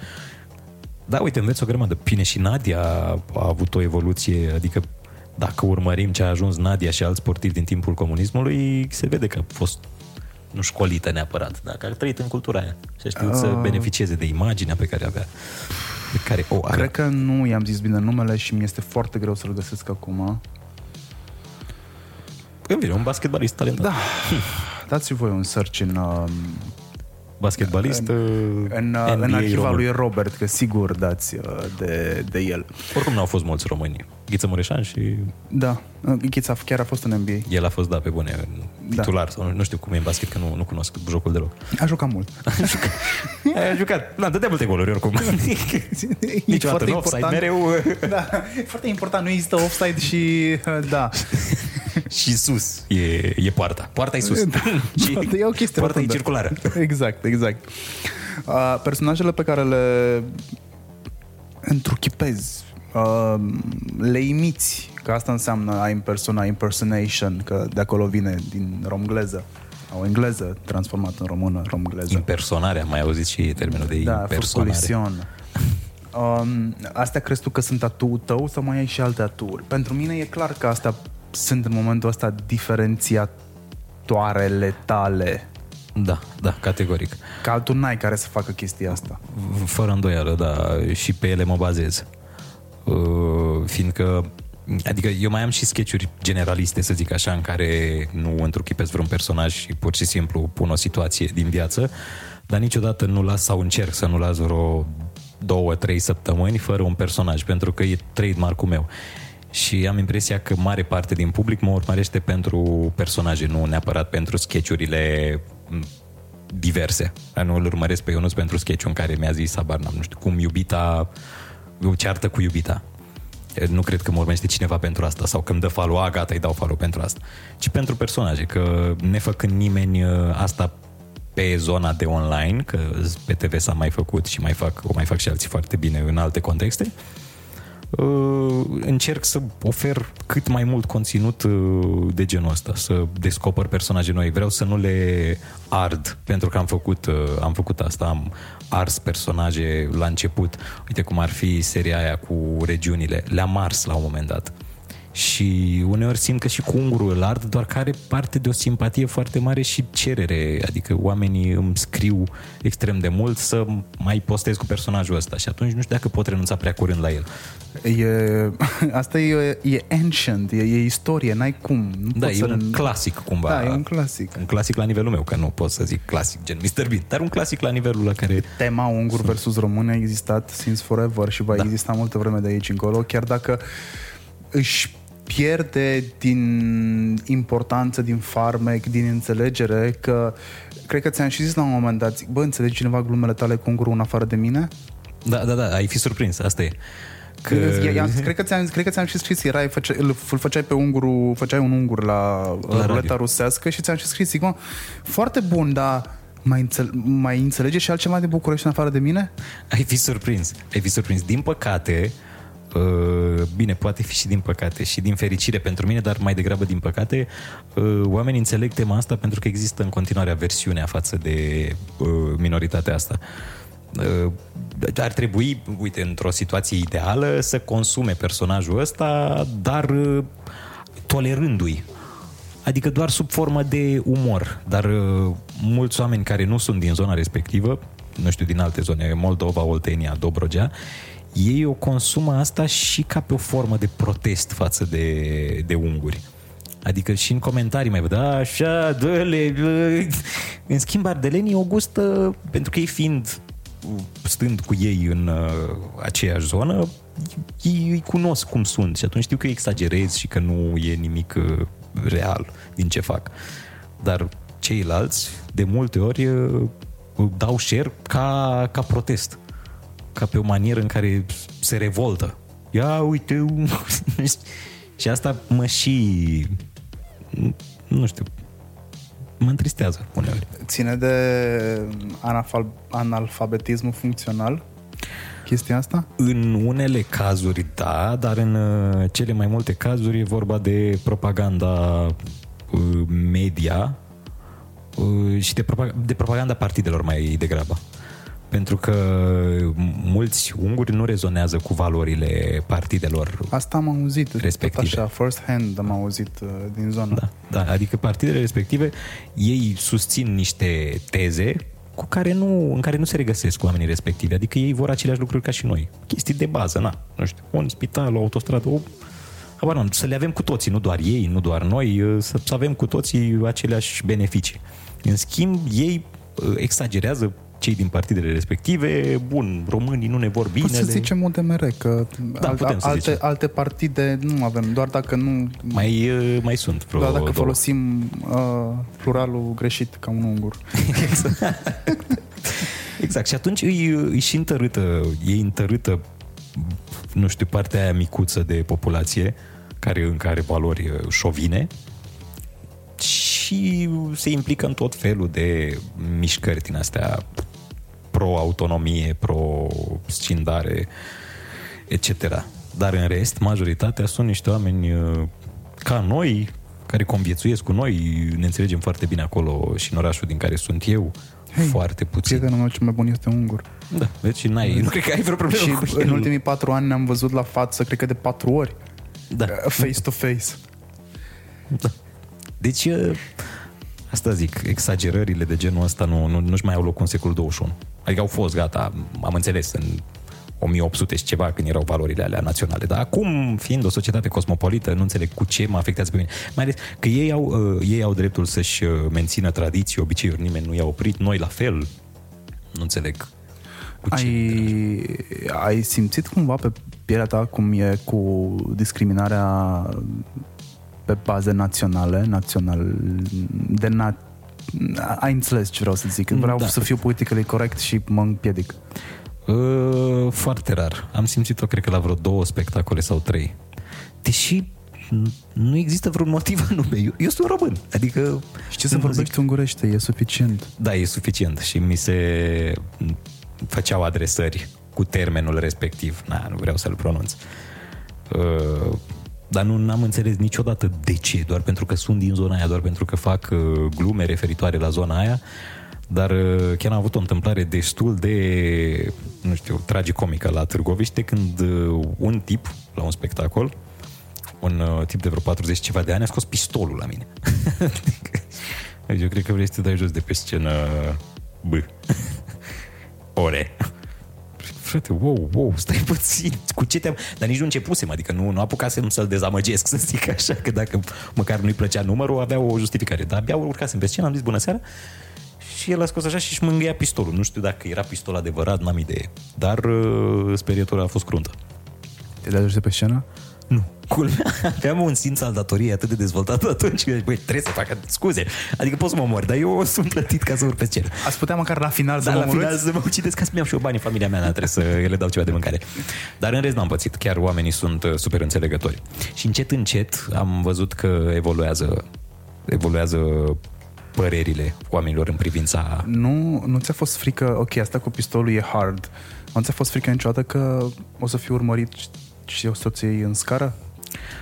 Uh, ba da, ba da, am avut și teama asta, dar din fericire nu s-a întâmplat. Am mai avut așa evenimente minore de m-au luat niște oameni, dar am avut evenimente minore cu fani, în sensul că voiau să filmez cu ei. Și am filmat, n-am avut de ales. Uite, chiar personajul ungur. Am pățit, uh, stăteam înainte într-o zonă mai, na, nu foarte mișto a Bucureștiului. Și m-am întâlnit noaptea, m-am dus să-mi iau niște pâine la 1 noaptea, ca orice om Pâine prost. nu e ok, ți-am mai zis și Da. în antrenamente. La țigări, vezi, n-ai pățit niciodată când te să țigări. exact. Și am dat peste un grup mai numeros care mă... Ia, ci- ia uite mă, că e aia, ia uite mă, deja când aud. Ia uite-l pe ăla. că ăla nu e ăla. Deci, și când zice ăsta nu e ăla, când nu știe numele, e clar că uh, nu te respectă atât de mult și își permit să-și bată joc de tine în ultima. Ăsta nu e ăla cu alea, mă? Și bă, da, mă. ia, bă, alo, alo, băiatul, hai un pic. Și trebuie să te duci că sunt 16 și n-ai de ales, nu poți să zici, îmi pare rău, în acest moment o să mă duc acasă pentru că n-ai avut o formulă de adresare corespunzătoare. Bine, hai că vin. Și am încercat să intru în mintea lor și a zis, bă, deci știi ce îmi doresc eu de mult timp? Așa să facem o caterincă împreună. Zic, ok, da, dar nu, nu e tocmai în contextul, hai să, bă, păi vrei să mă supăr? Și a zis, nu, n-aș vrea să te super, chiar uh, mi-ar displăcea enorm. Hai să filmăm o din aia data cu unguri. Așa, tu faci unguri, eu mai bag și eu pe aici, Catrinca. Și am zis, bine, hai, filmăm. Am filmat cu telefonul meu și bun, am scăpat. Am plecat. Bun, hai că trebuie să plec. Postează. Și- Am un contract. nu pot să postez.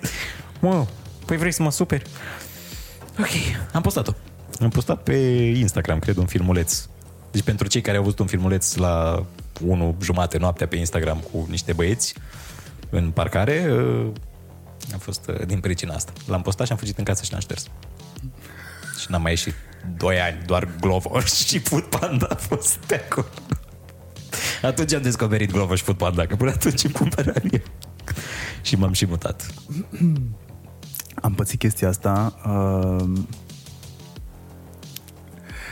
eu nu m-am speriat atunci când am pățit-o. Uh, A, pentru după că ce ai eram- realizat... Uh, Da, pentru că în momentul adrenalinei de acolo eram foarte viteaz. Mă rog, eu sunt foarte viteaz de felul meu.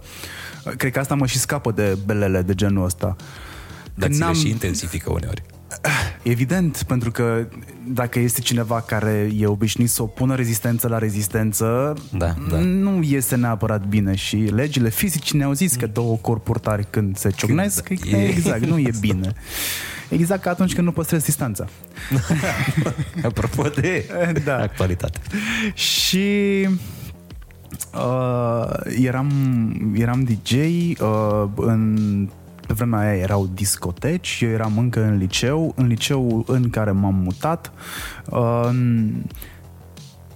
la Călanț am zis, uh, m-au înconjurat niște băieți pentru că eram, eram fresh meat și se uitau fetele după mine.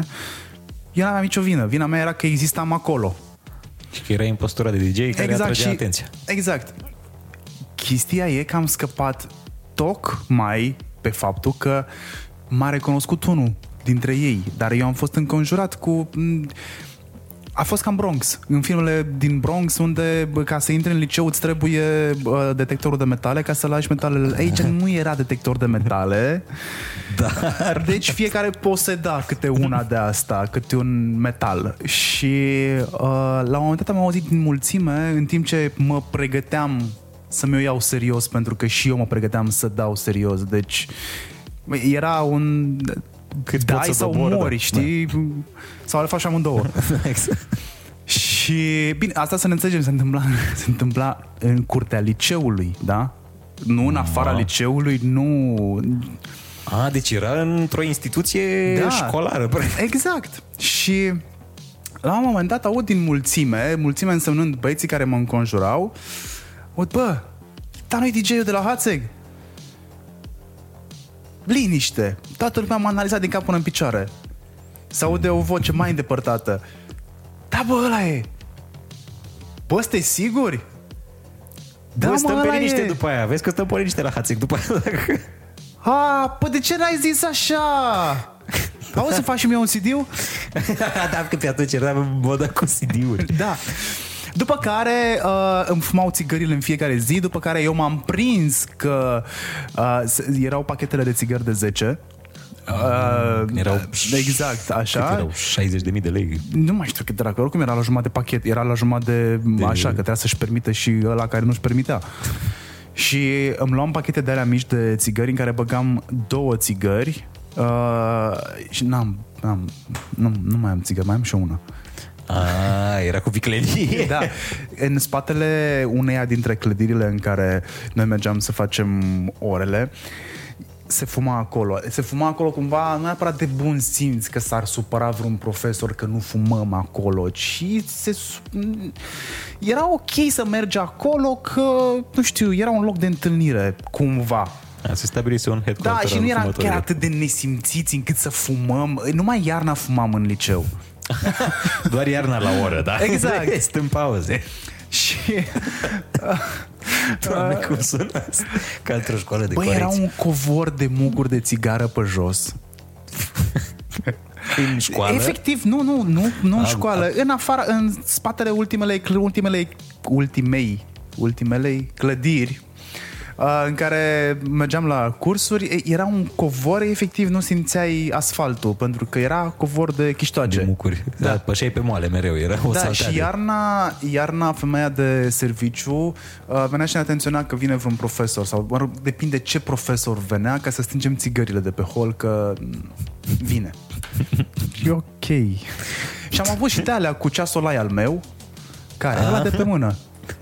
Mamă, astea sunt replicile alea Da, de am, avut, golani. da, am avut și cu de alea și um, ți-am spus pentru că nu reacționez foarte bine la autoritate de genul ăsta sau la o autoritate impusă. Uh, am fost tot timpul la Limită. Da, la limită, așa că sunt șanse foarte mari că dacă eram în locul tău acolo, o să mi-o fi luat. Da, da, nu, nu eu, am, eu m-am supus. Fost, băi, sunteți stăpânii mei în acest moment. Oricum suntem percepuți de multe ori ca angajații celor care plătesc un bilet. E, e genul ăla de public care, păi da, dar am dat 30 de lei. Păi nu vii la mine masă să faci glume? Și da, da, am făcut pe scenă. Păi da, da, tu gen ești angajatul meu acum. Cât până ești de aici. Că eu te-am plătit. Eu sunt stăpânul tău. Dar, uh, na, sunt vremuri apuse. Chiar, chiar s-a dezvoltat super mult industria. Super mult. Sunt oameni, oamenii sunt mai cu bun simț, oamenii înțeleg ce faceți, vă respectă mai mult. Da, da, da, da. Adică a, mi se pare că a evoluat în 5 ani cât uh, în ur- ultimii 20. Pentru că înainte era o harababură totală, nu exista neapărat un uh, concept pentru spectacolele astea. Aici vorbesc de stand-up. Chiar dacă n-am o experiență foarte mare, dar știu și din poveștile prietenilor și am, am uh, trecut prin diverse experiențe, că fac de vreo 5 ani și atunci am trecut prin anumite faze. Și s-a dezvoltat și de acum 5 ani. De față de cum arăta acum 5 ani industria Cine crezi că a stand-up-ului. contribuit cel mai mult la m, profesionalizarea industriei de ambele părți? Uh, la notorietatea industriei a contribuit foarte mult, chiar dacă unii contestă asta, în opinia mea a contribuit ai umorul, adică garantat. Nu știu dacă într-un mod pozitiv sau negativ, dar uh, fără emisiunea asta n-ar fi, n-ar fi atât de cunoscut conceptul. Eu sunt de părere că presa în momentul ăsta are rol de organism de validare. Da, da, da, da. da. Trebuie să ajungi îndoială. acolo ca să fii validat, pentru că dacă nu s-a zis la TV, la radio sau în ziar, Da, nu, Nu nu există, existi. nu faci ceva neapărat uh, de luat în seamă, demn Exact. de luat în seamă. Da, și atunci umorul a avut, uh, a avut un rol major în uh, diseminarea fenomenului și mai apoi uh, comedianții în sine, adică numărul comedianților. Fiindcă, na, dacă ar fi apărut la ai umor niște numere deplorabile, îți dai seama că n-ar fi luat amploare asta. Ar fi fost, mam, ce și mizeria asta, asta e, asta e comedie. Dar așa au ajutat foarte mult aparițiile lor, până și YouTube-ul, pentru că au început să-și posteze comedianții spe- specialuri uh, și s-au promovat între ei. Asta, chiar dacă există ranchiună destul de mare în domeniul ăsta, atunci când vine vorba de a se promova între ei, sunt destul de uniți comedianții. păi hei, pentru bani suntem ok. Da. Am făcut și rimă. exact. Nu știu dacă doar din rațiunea asta. Bineînțeles că poate există și Hai să nu fim ipocriți. motivul ăsta. Că chiar dacă nu-mi plac toți oamenii din jurul meu, lucrez cu toți pe aceleași sume. Da, da. Adevărat. E e un lucru pe care l-am învățat pe propria în piele. Până să devin antreprenor, uh, nu-mi plăcea nimeni. După Iar- care mi-am dat seama că dacă continui așa, s-ar putea să-mi vând eu singur mie și ar trebui să vând altuia. Da, diplomației este de aur în zona asta. Ce înseamnă pentru tine performanță când știi că ai obținut o performanță sau că ai devenit performant, ce înseamnă pentru tine performanță? Mm, Bine, performanța cred că diferă de la un domeniu la altul. Te referi, uh, o să vorbesc acum de... Vorbește de tine, despre tine. Păi în momentul Cred în că care... despre tine e interviul uh, ăsta. Performanțele, cred că sunt de mai multe tipuri. Există și performanță negativă și performanță pozitivă. Performanță Ai deja Pentru- zici că ești ministru al finanțelor. Da, da. Am avut o creștere Am negativă. avut o performanță anul trecut, negativă, dar performanță. Da, pentru că în viziunea mea, a fi performant înseamnă ca numele tău să fie pe buzele tuturor. Adică să fii recognoscibil de absolut toată lumea sau de majoritatea lumii.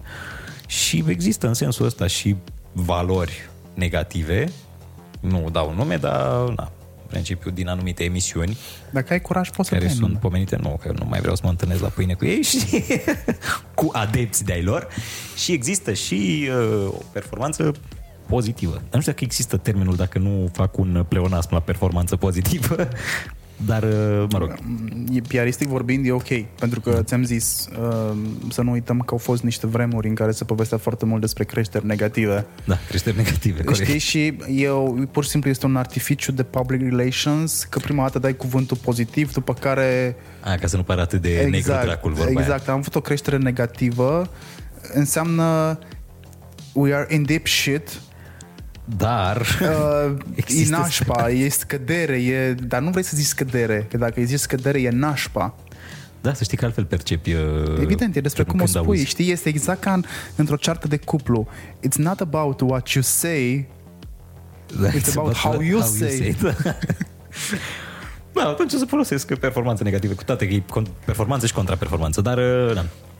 Și la performanță, contra din păcate, performanță e când insisti să nu ai performanță. da, când ești constant în a fi ratat. Uh, Dar din păcate prevalează performanța negativă. Așa, așa văd eu lucrurile în momentul ăsta. Pentru că se consumă din ce în ce mai mult uh, gunoi. Ziceai și tu că vezi asta și pe internet și pe TV. Dar, din fericire, mai sunt și exemple pozitive.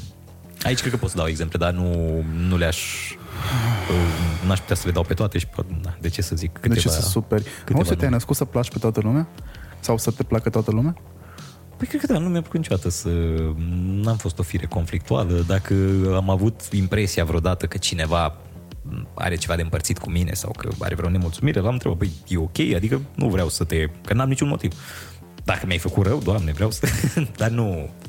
Tu doar mergi la biserică și pe lumânări, tu nu... Da, atât. Eu doar pun luminările, scriu blestemul și gata, să da niciodată în față. Da, cred că da, am, am problema asta. Și de multe ori, încercând să mulțumesc uh, o arie cât mai largă de oameni, îi ne mulțumesc pe toți. Ți-e Așa se frică, întâmplă. uh, ți-e frică de asumare? Uh, Da, uneori da, mi-e frică. Și la, și la asta lucrez, pe lângă ce spuneam, din domeniul profesional uh, și la dezvoltarea personală, că tot sunt la modă cărțile din, uh, din aria asta. Mai e un business foarte bun asta cu dezvoltarea personală, cu self-help-ul. Este extraordinar, mai ales că toate cărțile spun același lucru. Bineînțeles. E fascinant cum pot autorii să spună același lucru în 10 cărți diferite și cum pot să-i facă pe oameni să creadă că e ceva diferit. Și se simte chiar prost față de ei că nu reușesc să pună în practică conceptele alea atât de simple. Da. Pentru că reușesc ca autorii ăia să o facă despre tine, despre capacitățile tale sau incapacitățile tale și le subliniază. A, deci nu ți-a ieșit, înseamnă că nu ai scăpat de toți oamenii toxici din viața ta. Exact, exact. Am citit și eu vreo 5 și mi-am dat seama, la a cincea mi-am dat seama și eu m-am prins greu. Și păi, cam același lucru din toate celelalte. Dar, uh, uite, ăsta este un subiect care ar putea deveni argument de sketch pentru tine, uh, self-help-ul, pentru că eu cred că comedia, entertainment-ul are o putere foarte mare de educare. Până la urmă asta fac stand-up-ării, asta fac comedianții, entertainerii, iau iau elemente din realitate care sunt supărătoare și fac mișto de ele ca să le accentueze importanța Da, da, și să le corecteze. În scopul îmi plac de a se foarte corecta. mult uh, stand-up-ării de culoare în perioada asta pentru că undeva la 25% din sketchurile fiecăruia dintre ei, din programul de scenă al fiecăruia dintre ei, este despre negri, Da, și problema... despre inegalitățile provocate de culoarea pielii, știi? Și îmi place pentru, îmi plac pentru că din ce în ce mai mult se vorbește fără perdea. Înainte, la începutul anilor 2000, la în anii 90, dacă stai să te uiți la uh, spectacole de acolo care au cumva ca temă tentă asta, sunt așa mai foalate, nu? Acum e pe față. Da, da, da. Acum e perioada lor. E chiar uh, perioada lor. Bine, în uh, aceeași măsură ei și au un motiv pentru Da. care să, să au o, o luptă pe care să o ducă. Mm, Albii nu prea au, adică nu știu ce luptă poate să ducă la modul general. În Mie ce mi se sunt pare, dezavantajați. m, apropo de educație, am avut o perioadă, cred că în facultate, dacă nu mă înșel, în care am, am consumat foarte mult entertainment de pe vremea lor noștri. Um, Românesc sau... da, uh, românesc, știi? Și știu celebrele sketchuri cu așa în tenis, cu... Ah, da, știi? da, da, da, da. Foarte Și bune. Le-am consumat pentru că aveam niște teme la facultate care aveau legătură cu uh, cum uh, au reușit oamenii în perioada comunistă să um, eludeze uh, cenzura. Um, am stat foarte mult printre um, almanahurile vremii de atunci, printre ziarele vremii de atunci ca să înțeleg ce se întâmpla și am consumat și foarte multe sketchuri uh, din, din zona asta. Mi se pare că umorul de atunci era obligatoriu smart pentru că trebuia să outcome, să, să, să depășească oamenii din departamentul de cenzură. Da, da. uite, Iar m-am așa gândit e în tenis, man, e state of the art. E genială. Nu știu dacă a fost scrisă de domnul Mihaescu, n-am idee, dar el E, era... e, e acela ce era în spatele tuturor, cred că el l-a scris. Da, cred că Mihaescu, că el a creat multe din scenariile vremii respective. Foarte bun. Adică un geniu în uh, materie de scenarii. Cred că sunt și în ziua de azi. Bine, subtilitățile alea și mi-a rămas ca așa în tenis în, uh, în, în memorie pentru că începusem să înțeleg cum era portretizat, cum era portretizat în, în vremea respectivă uh, uh, capitalismul, uh, cum erau portretri, portretizate uh, uite, Europa Liberă și multe alte canale din care se informau Da, da, ilegal, cu ghilimelele de rigoare. Mă rog, Rebelii. ghil- ghilimele acum, atunci erau pe bune, era fără ghilimele, că erau ilegale sursele alea de informare. Uh, și am început să înțeleg ce înseamnă uh, asta m, metafora, că practic aia era, știi? Ca Așa e în tenis, practic așa e cu partidul, n-ai ce să-i faci, știți cum e.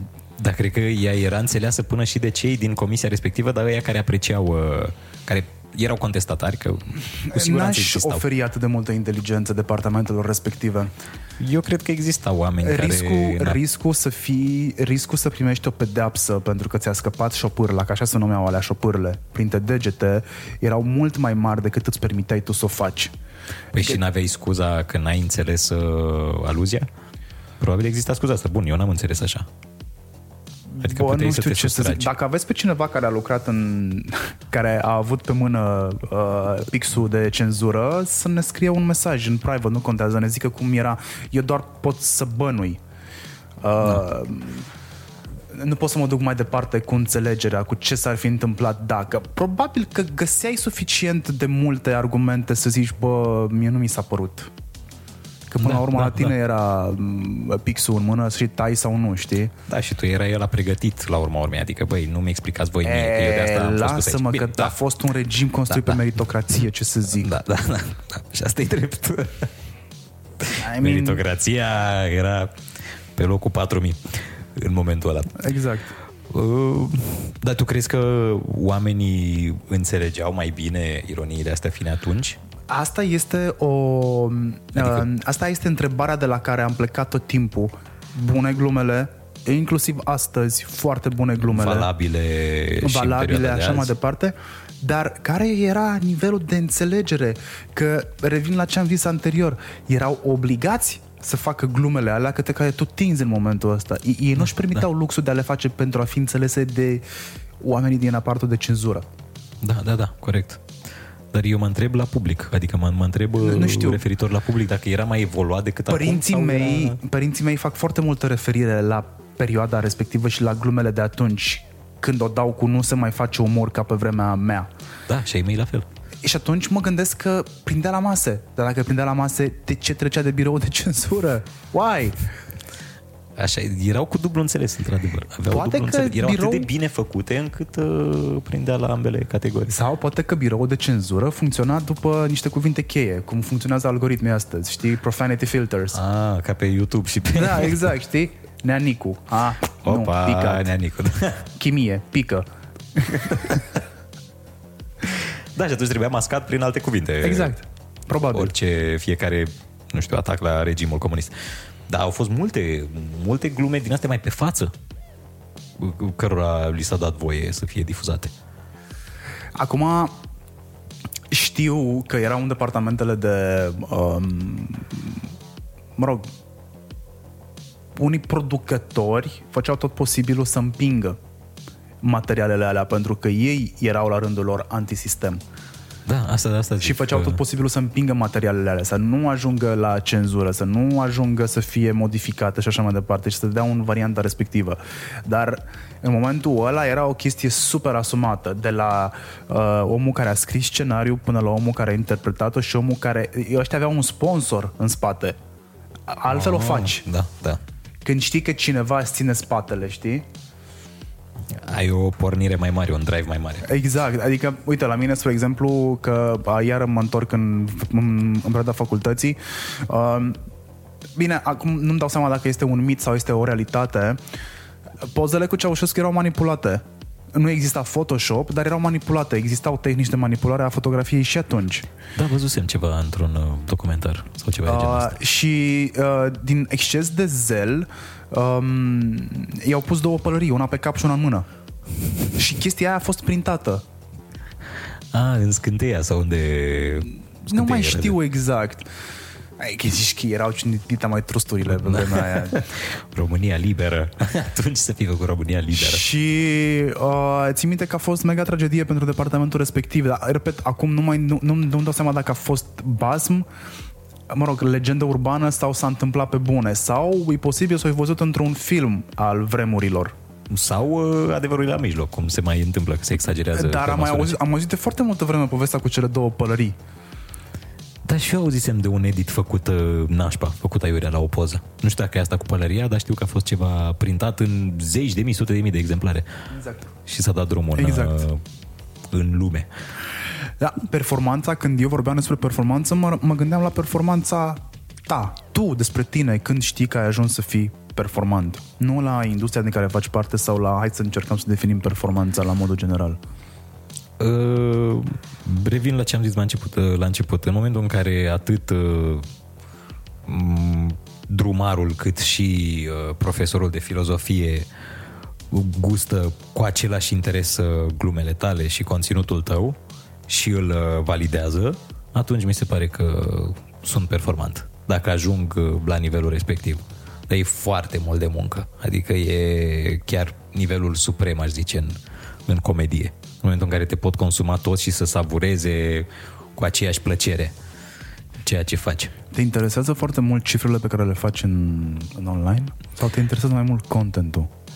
Uh, Băi, nu o să fiu ipocrit, mă interesează cifrele doar uh, din perspectiva campaniilor, că până la urmă monetizarea la noi pe YouTube, dacă ar fi o monetizare corectă, nu pot zic corectă, dar acceptabilă, care să-ți permită să duci un stil de viață, nu, n-aș fi atât de obsedat de cifre. Dar așa, na, agențiile funcționează și pe bază de cifre, că doar nu o să vină nimeni uh, să-ți dea o campanie la ceva comercial, dacă tu ai cifre mici în momentul în care erau pe Mircea, pe Bro și alți creatori de conținut care au cifre imense.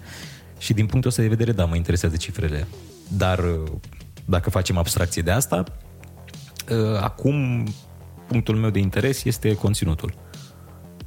Adică aș sacrifica m, pentru o perioadă cifrele ca să ridic uh, nivelul de conținut. Um, Nivel, nivelul conținutului. Ce, ce înseamnă să produci conținutul ăsta din punct de vedere logistic? Ai om care să-ți care îți filmează, ai om care îți editează, ai community manager sau îți faci singur community management-ul? Uh, mi-l fac singur deocamdată. Am, uh, mai am un uh, admin care postează în momentul în care nu sunt eu disponibil. Cam cu asta mă ajută. În rest, uh, eu mă ocup de partea de scenariu și de, de regie, din păcate, pentru că am lipsuri mari și aici și nu văd din ansamblu. În momentul în care ești implicat și tu, în care ești, vrei să fii un Sergiu Nicolaescu, nu prea vezi lucrurile, că nu ești Sergiu Nicolaescu, de aia nu ești. Și mi-ar, mi-ar plăcea să am parte de un regizor. Cred că asta îmi lipsește cel mai mult în, uh, în clipa asta, regizorul. În rest, uh, partea de scris îmi place să o fac singur. Mi s-a mai propus să lucrăm în echipă uh, cei cu care filmez, dar eu nu funcționez astfel. Adică eu îmi cunosc foarte bine, sau cel puțin am pretenția că cunosc foarte bine comunitatea și știu ce soi de glume ar trebui să le dau. Cu toate că de multe ori ei scriu glume mai bune, dar știu că n-ar rezona publicul meu cu ele. Și atunci scriu singur, iar pe partea de filmare, da, vine, am un uh, om care filmează, un operator, un DOP, după care la edit de regulă e același, aceeași persoană, na, sunetul îl face tot el, că trebuie să ne descurcăm, fiind mai fiind în România, na, nu, nu le avem pe toate. Tu te-ai apucat să faci uh, să imiți personaje um, când încă erai tirist. Le făceai da. pe, cu telefonul. Îți mai permiți în momentul ăsta să începi E, e corect să spui o carieră în... Ai, tu ai o carieră pe, în, în online sau o carieră în radio în momentul ăsta? Sau ai o carieră ca entertainer? Nu știu, încă nu, nu denumesc carieră. Mi se pare puțin ciudat că definit, nu poți să... Nu e bine definit. Mi se pare puțin fără sens să, ai o, să, ai, să fii performant într-un domeniu care nu poate fi definit. Da, da, așa e. Ai dreptate. Acum că o zici, uh, ai dreptate. Influencerii, la ce te raportezi. Influencerii, what? Ce, la ce sunt buni? Care e meseria lor? Da, și când știi că e un influencer bun? Cu toate că eu nu sunt de acord cu termenul ăsta, zicea chiar Mircea Bravo într-un, uh, într-un podcast, că ești, devii influencer în momentul în care uh, desfășori o activitate și ești un exemplu în acea activitate. Ori tu ești influencer în influencing, ceea ce nu are nicio noimă. Adică tu influențezi să ce? Să fii influencer oamenii? Dacă ești fotbalist, dacă ești ah, Eu uh, cred că Messi, ești... influențezi oamenii să ajungă sportivi, să facă sport. Dacă ești cântăreț, influențezi oamenii, nu știu, să cânte, să consume artă. Influențezi oamenii să iau decizie în... să iau decizie, punct. Indiferent de domeniul în care te afli sau indiferent de domeniul, de domeniul pe care îl endorsezi. Da, dar din ce postură? Adică eu dacă sunt... Al autorității. Și e corect? Păi dacă publicul nu are o problemă cu asta, e corect, din păcate. Da, da, principial zic. Publicul nu are o problemă cu asta, e, dar hai, lasă-mă că, că principiile nu sunt manipulabili, mai ales un copil. Principiile nu o să-ți umple contul, rile. Asta așa e, dar trebuie să ne mai ghidăm și după anumite valori, valori și din astea Care sunt valorile tale? Non-pecuniare. Valorile mele?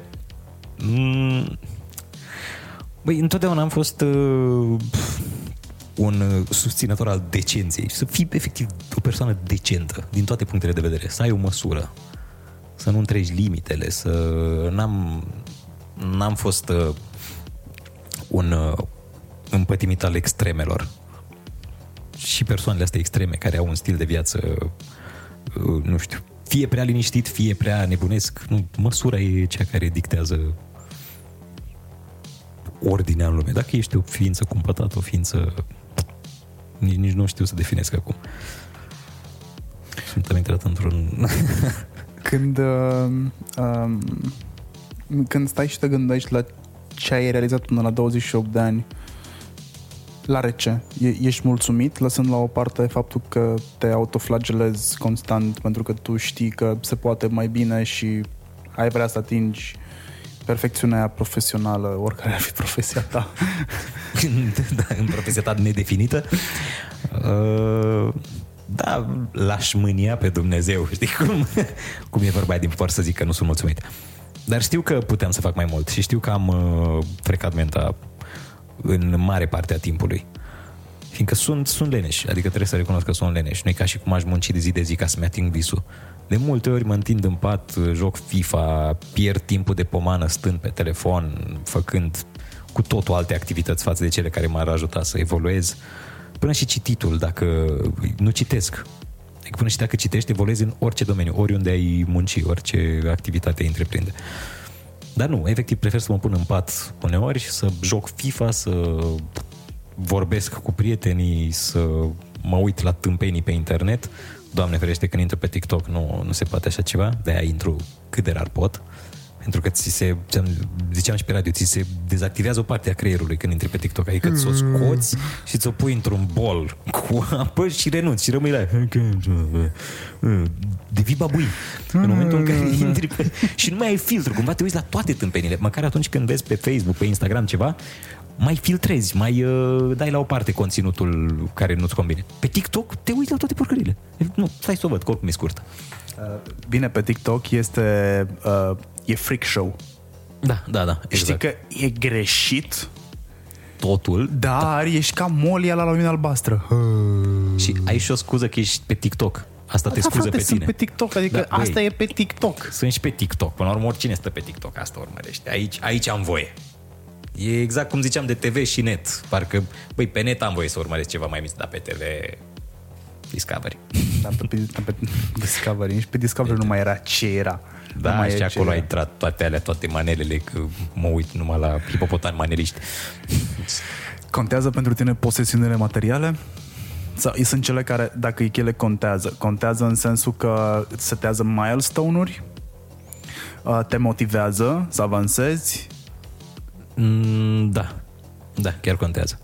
Nu o să fiu ipocrit, sunt și Zodia Taur. Eu sunt uh, obsedat de zodii, sunt împătimit. Adică de când am cunoscut-o pe colega mea, Andreea Berghea, viața mea s-a schimbat. Chiar, chiar studiez domeniul ăsta al horoscopului și nu doar uh, european, și chinezesc și din toate sferele.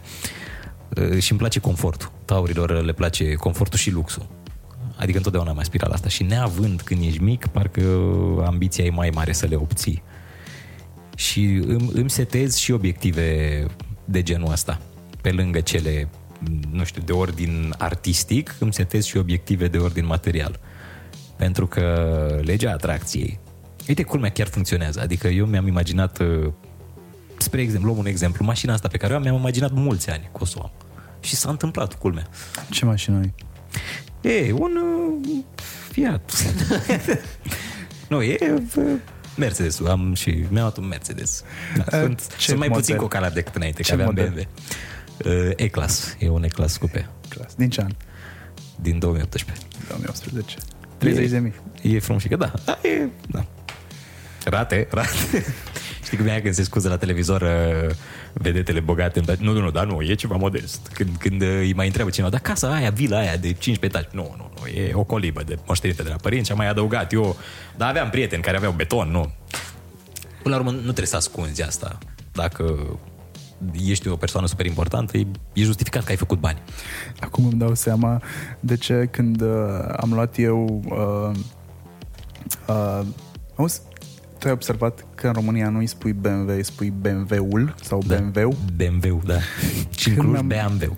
Când mi-am luat eu uh, BMW uh, și au început oamenii să-l vadă în posesie, uh, am început să mă scuz. Da, da, da, exact, exact. Dacă nu e cine, că n-are, că... După care mi-a tras Roxana atenția Man, ce greșit cu tine? Ai muncit de că și Exact. acum la ciordi de undeva. E ok, cea mai tare mașină. Nu, tu te-a pus să-i găsești defecte în fața oamenilor. Dar n-am avut... Am zis, ok, termin cu chestia asta și stai că uh, portarul uh, de, la, uh, de la birou Uh, când m-am dus cu ea, a, mașină frumoasă, puternică, alea, alea. Și tocmai am văzut să discuția cu Roxana, știi, despre chestia asta. Și eu eram, mă dau jos de mașină și zic, a, nu, a, da, da, e ok. Mulțumesc. Da, am, am acceptat complimentele că tocmai avusesem cu o seară înainte discuția de nu mai spune că nu e nu știu cum. Da, dar toată lumea face Nu mai, asta. când- nu mai, cum a zis? A zis cumva, a zis, nu mai face car, car shaming, așa i-a zis. Închipui cum se simte mașina aia. nu mai face car shaming. Și uh, apropo de car shaming, păi, eu am simțit și încă simt o mega presiune când sunt în ea, pentru că am senzația că toată lumea învânează greșelile, pentru că Da. da. a fi șofer de BMW, când am fost la Reare, um, am stat vreo două ore și ceva până au scos documentele și tanti de la ghișeu foarte simpatică de altfel, ca să verifice dacă știi ce mașină, mă rog, dacă știi, dacă mașina aia care urmează să uh, uh, mergi tu după ea are într-adevăr documentele alea pe care ea le are în față, cumva făcea o verificare, striga numele și ce marcă are mașina. Am auzit atât de mult BMW că în momentul când eu m-am dus la ghișeu am zis BMW. Ce aveți? BMW. E diferită față de celor. Și doamna BMW? Da, Da, BMW. gata, ați catalogat-o și pe Da.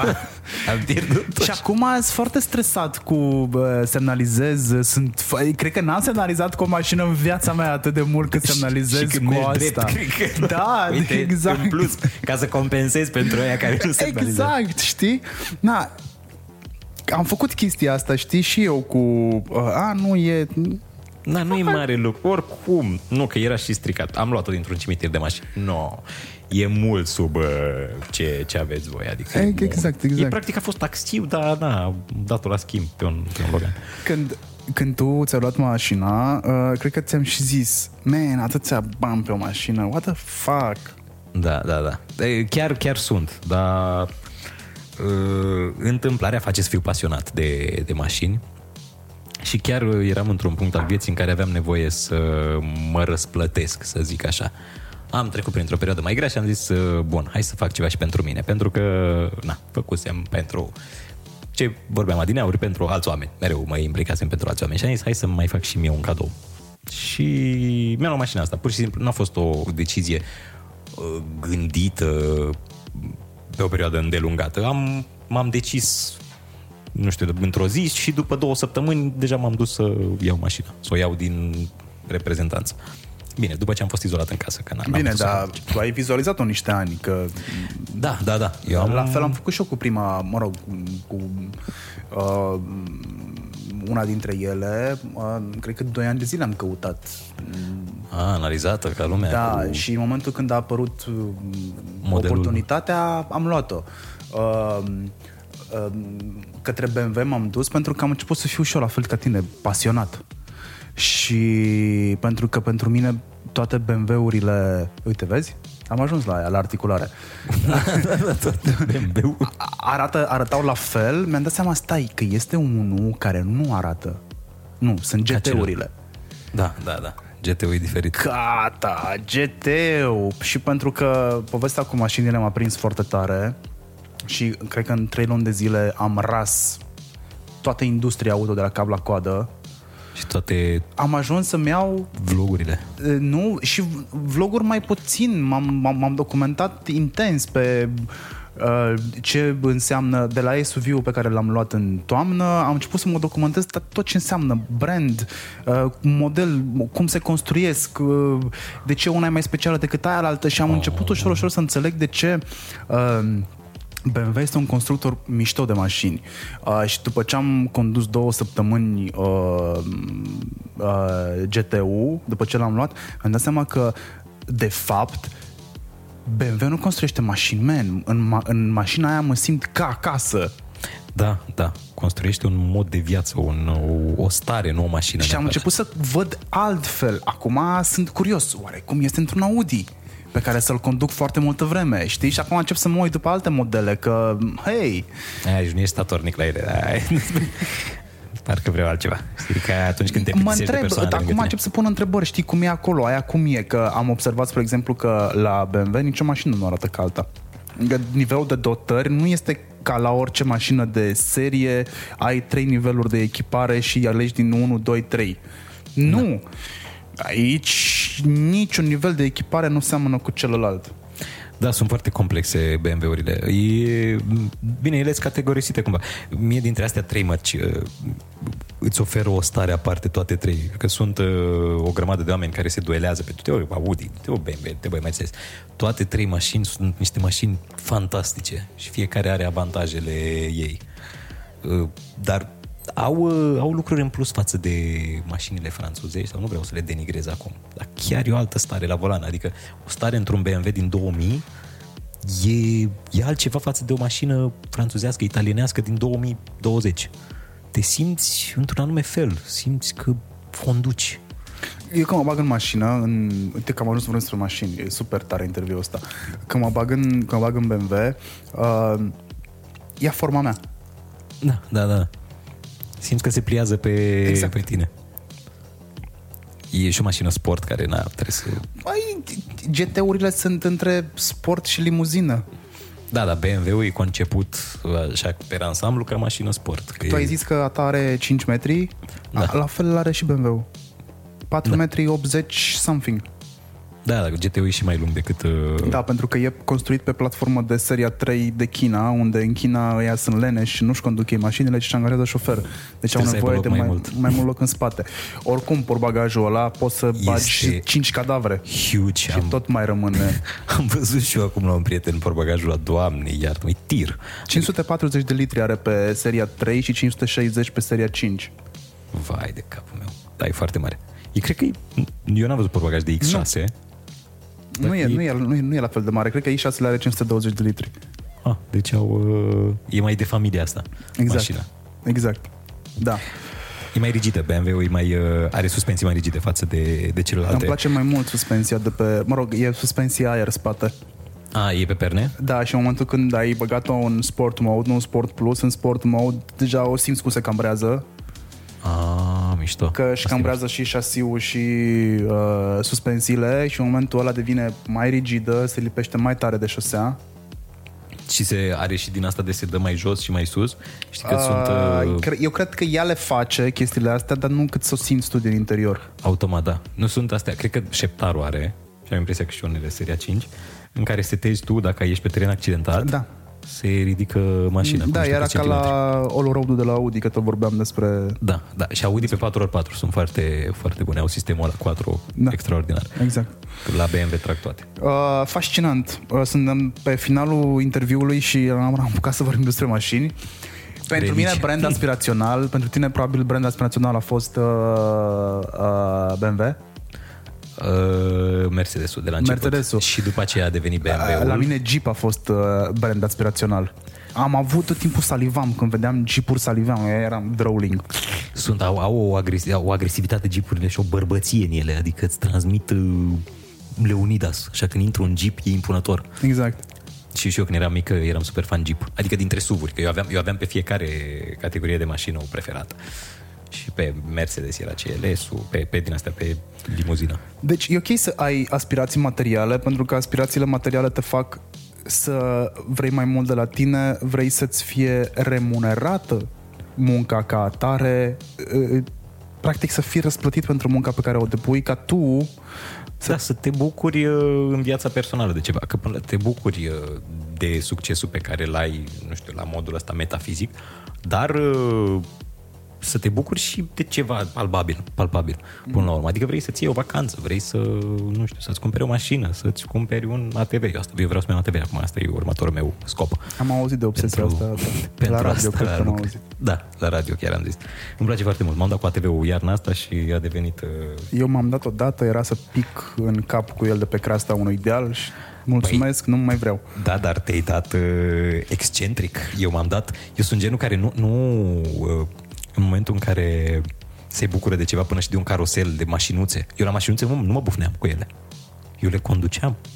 Lin, smooth, niciodată. Mereu când se băga cineva, băi, băi, atenție! Vă rog frumos să scoateți afară pe asta. Stați puțin cu ce faci. Păi da, dar știți A că dat de în asta e... Nu, nu, nu, nu, nu. Eu în siguranță. Și cu ATV-ul tot așa, cu 20, adică mă bucuram de el și totul în mega siguranță. Și după aceea am lăsat-o pe prietena mea să conducă. Doamne, iartă-mă, mă simțeam ca un bunic de la voi, mai încet, mai dai 25 deja, dă un col de treabă. Nu mai suntem la 18 ani. Adică am condus în condițiile cele mai sigure posibil. Nici, o, nici nu m-am gândit vreo secundă că pot să cad. Uh, Eu sunt genul ăla care nu se bucură extrem de m-am tot. suit pe ATV de jos dealul pe care am urcat 150. nu părea... Deci, cum să zic, dealul era ca un acoperiș, era în două ape, știi? Când am ajuns sus mi-am dat seama, eu nu puteam să stau uh, cu ambele roți pe creasta dealului. Ah, deci De era jos din nu aia se ca, vedea așa. ca sigla de la Paramount. Exact, exact. știi? De- Nu se vedea așa de jos. A, și știi. am ajuns acolo și mi-am dat seama că fac, uh, trebuie să fac ceva. Eu- Singura variantă pe care o aveam era să merg în jos, dar a merge în jos înseamna că trebuia să smucesc foarte tare de ghidon, să-l bag sub mine, dar în așa fel încât să nu mă rostogolesc cu el, că se împiedică, știi, că la bicicletă și te duci cu capul A, sub știi, tine. știi. Și tot ce am putut să fac a fost să mă duc drept înainte până când am văzut că vine o prăpastie. Aveam un cioban în partea stângă care era în botă și să uita la mine să vadă ce se întâmplă. și într-un moment de maximă adrenalină am tras de ghidon, nu știu cum, eu nu puteam nici să încetinesc că mergeam pe creastă într-o parte și trebuia să mențin aderența. Ah, da. Și da, am da, tras da. de uh, am tras de ghidon, n-am căzut cum mă așteptam să se întâmple, uh, dar mi-am dat seama că trebuie să mă țin foarte bine de ATV-ul ăla pentru că era o mușuroaie de o jumătate de metru până jos. Mamă, Deci dar dacă era și cumva tare. filmai de la distanță, vedeai o chestie care se ține de ghidon și fâlfie după ea până jos, știi? Și din momentul ăla a zis, băi, îți mulțumesc, eu nu mai vreau ATV astăzi. Da, vezi că trebuie să iei în calcul toate condițiile înainte. Și Eu acum când duc- mă gândesc la faza aia, mă dor mâinile de la cât de tare am strâns de ghidon. Adică mie, memoria mea e acolo. E... Mamă, și dacă pică la peste tine, e, îți dai seama că Da, sunt nu e câteva cea mai sute de chile. comodă chestie care se poate întâmpla în viața asta. Um, după o oră și 50 de minute, cred că ne-am apropiat de final pentru că deși am putea să povestim mult mai multe, La infinit. Putem să ne punem microfon la sală când mergem să, să înregistrăm discuțiile din pauze. uh, nu că la sală muncim. Da, Da. unii. Și eu mai mult uh, o plimb. Oricum, băiatul de la, băiatul de la recepție încă întreabă de tine. Dar i-am promis că o să mă întorc. ca să am și eu o funcție, ca să fiu fi important la fel ca tine și ca Oliver, uh, am zis că eu, uh, la un moment dat i-am, m-a întrebat că eu ce fac. Și ce? Uh, n-am zis nimica. După care, pentru că trebuia să fac ceva, am zis eu, uh, eu mă ocup de imaginea asta. Doi. Tu vezi tot ce fac ei? E Exact. de mine. E de mine gândit. Exact, exact. Exact, exact. Trebuia să fac Și ceva. dacă vorbești cu mine pentru ei, nu te mai adresezi lor, că totuși. Îți mulțumesc foarte mult pentru cele aproape două ore pe care mi le-ai alocat. Îți mulțumesc pentru ibricul pe care, mă rog, oala pe care mi-ai dat-o ca să-mi fac cafea la tine acasă, pentru că tu nu știi ce e aia cafea în cămin să o faci la ibric. Eu doar cu aparatul. Sunt Aparent obișnuit la aparat. este o meserie uitată. Să știi că nu, nu mai e la fel de... Dracu, mă, Răspândite generațiile ca de înainte. astăzi, da. Cafea la ibric am băut pe o cană pe care scrie numele tău.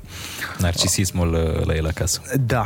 Um, dacă ar fi să tragem o concluzie a discuției de astăzi, care crezi tu că ar fi concluzia discuției noastre? Uh, tocmai cred că e lipsită de... Pentru că n-am, uh, n-am găsit un termen pentru ceea ce fac eu și bănuiesc că asta a fost uh, unul din uh, uh, subiectele principale ale discuției. Deci, practic, mulțumesc, Marian, mi-ai confirmat că în continuare habar nu știu n-am ce cine fac. sunt. Că nu știu ce fac. Așa ar trebui să se numească uh, podcastul ăsta. Nu știu ce fac cu Ionuț Rusu.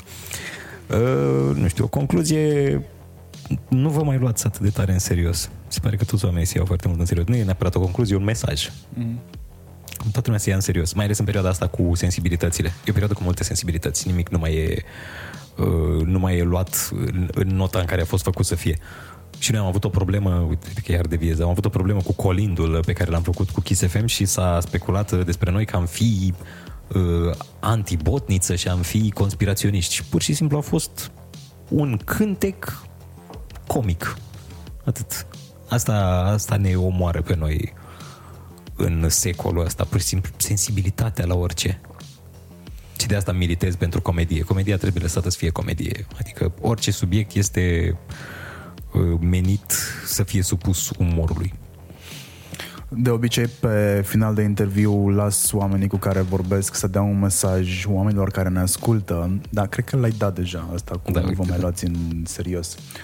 Um, asta este o concluzie pe care cred că am tras-o într-unul dintre interviurile pe care le-am mai făcut în trecut cu Alex Negrea. Uh, Vrei să mai zici ceva și nu, te-am lăsat. Nu, nu, asta, cam asta ar fi fost. Cred că aș fi zis tot același lucru, dar într-o, sub o altă formă. Vă mulțumesc vouă că ați stat cu noi aproape două ore, probabil cu tot cu intro și outro, cam pe acolo o să ajungă. Uh, Marian Hurduca sunt eu, el este Ionuț Rusu. Mersi de invitație. Uh, discuția este mult mai productivă decât mă așteptam să fie. Da, iată. Iată, mi-ai deci, mi depășit așteptările. Așteptările, aparențele ceală. Da, da. Uh, Dacă aveți ceva de zis pe marginea acestui interviu, dați un mesaj în private mie, dați eventual lui Ionuț, nu chiar așa de fioros. V-a povestit că s-a dus după pâine și s-a apucat să filmeze. Adică fac orice cu voi, în principiu, dacă Da, dacă sunteți, sunteți uh, suficient de convingători. mulți și convingători, e- se rezolvă. Uh, Dacă aveți sugestii pentru un nou invitat pentru Hurduchest, uh, nu ezitați să ziceți chestia asta. Puteți să-mi spuneți și ce v-a plăcut din interviul ăsta, pentru că laudele tot timpul o să-mi placă. Uh, Like, share, subscribe și ce mai zice Shelly? Like, share, subscribe și nu uitați să... Bine, aici urmează după like, share, subscribe, nu mai înțeleg nici eu, că sunt foarte multe reușiri și nu uitați că foarte tare, fraților, că v-am lăsat. Nu, nu-mi dau seama ce spun. Huducați ce mai tare podcast, fraților, bo și or. Câte tare. Acestea fiind zise, hai pa!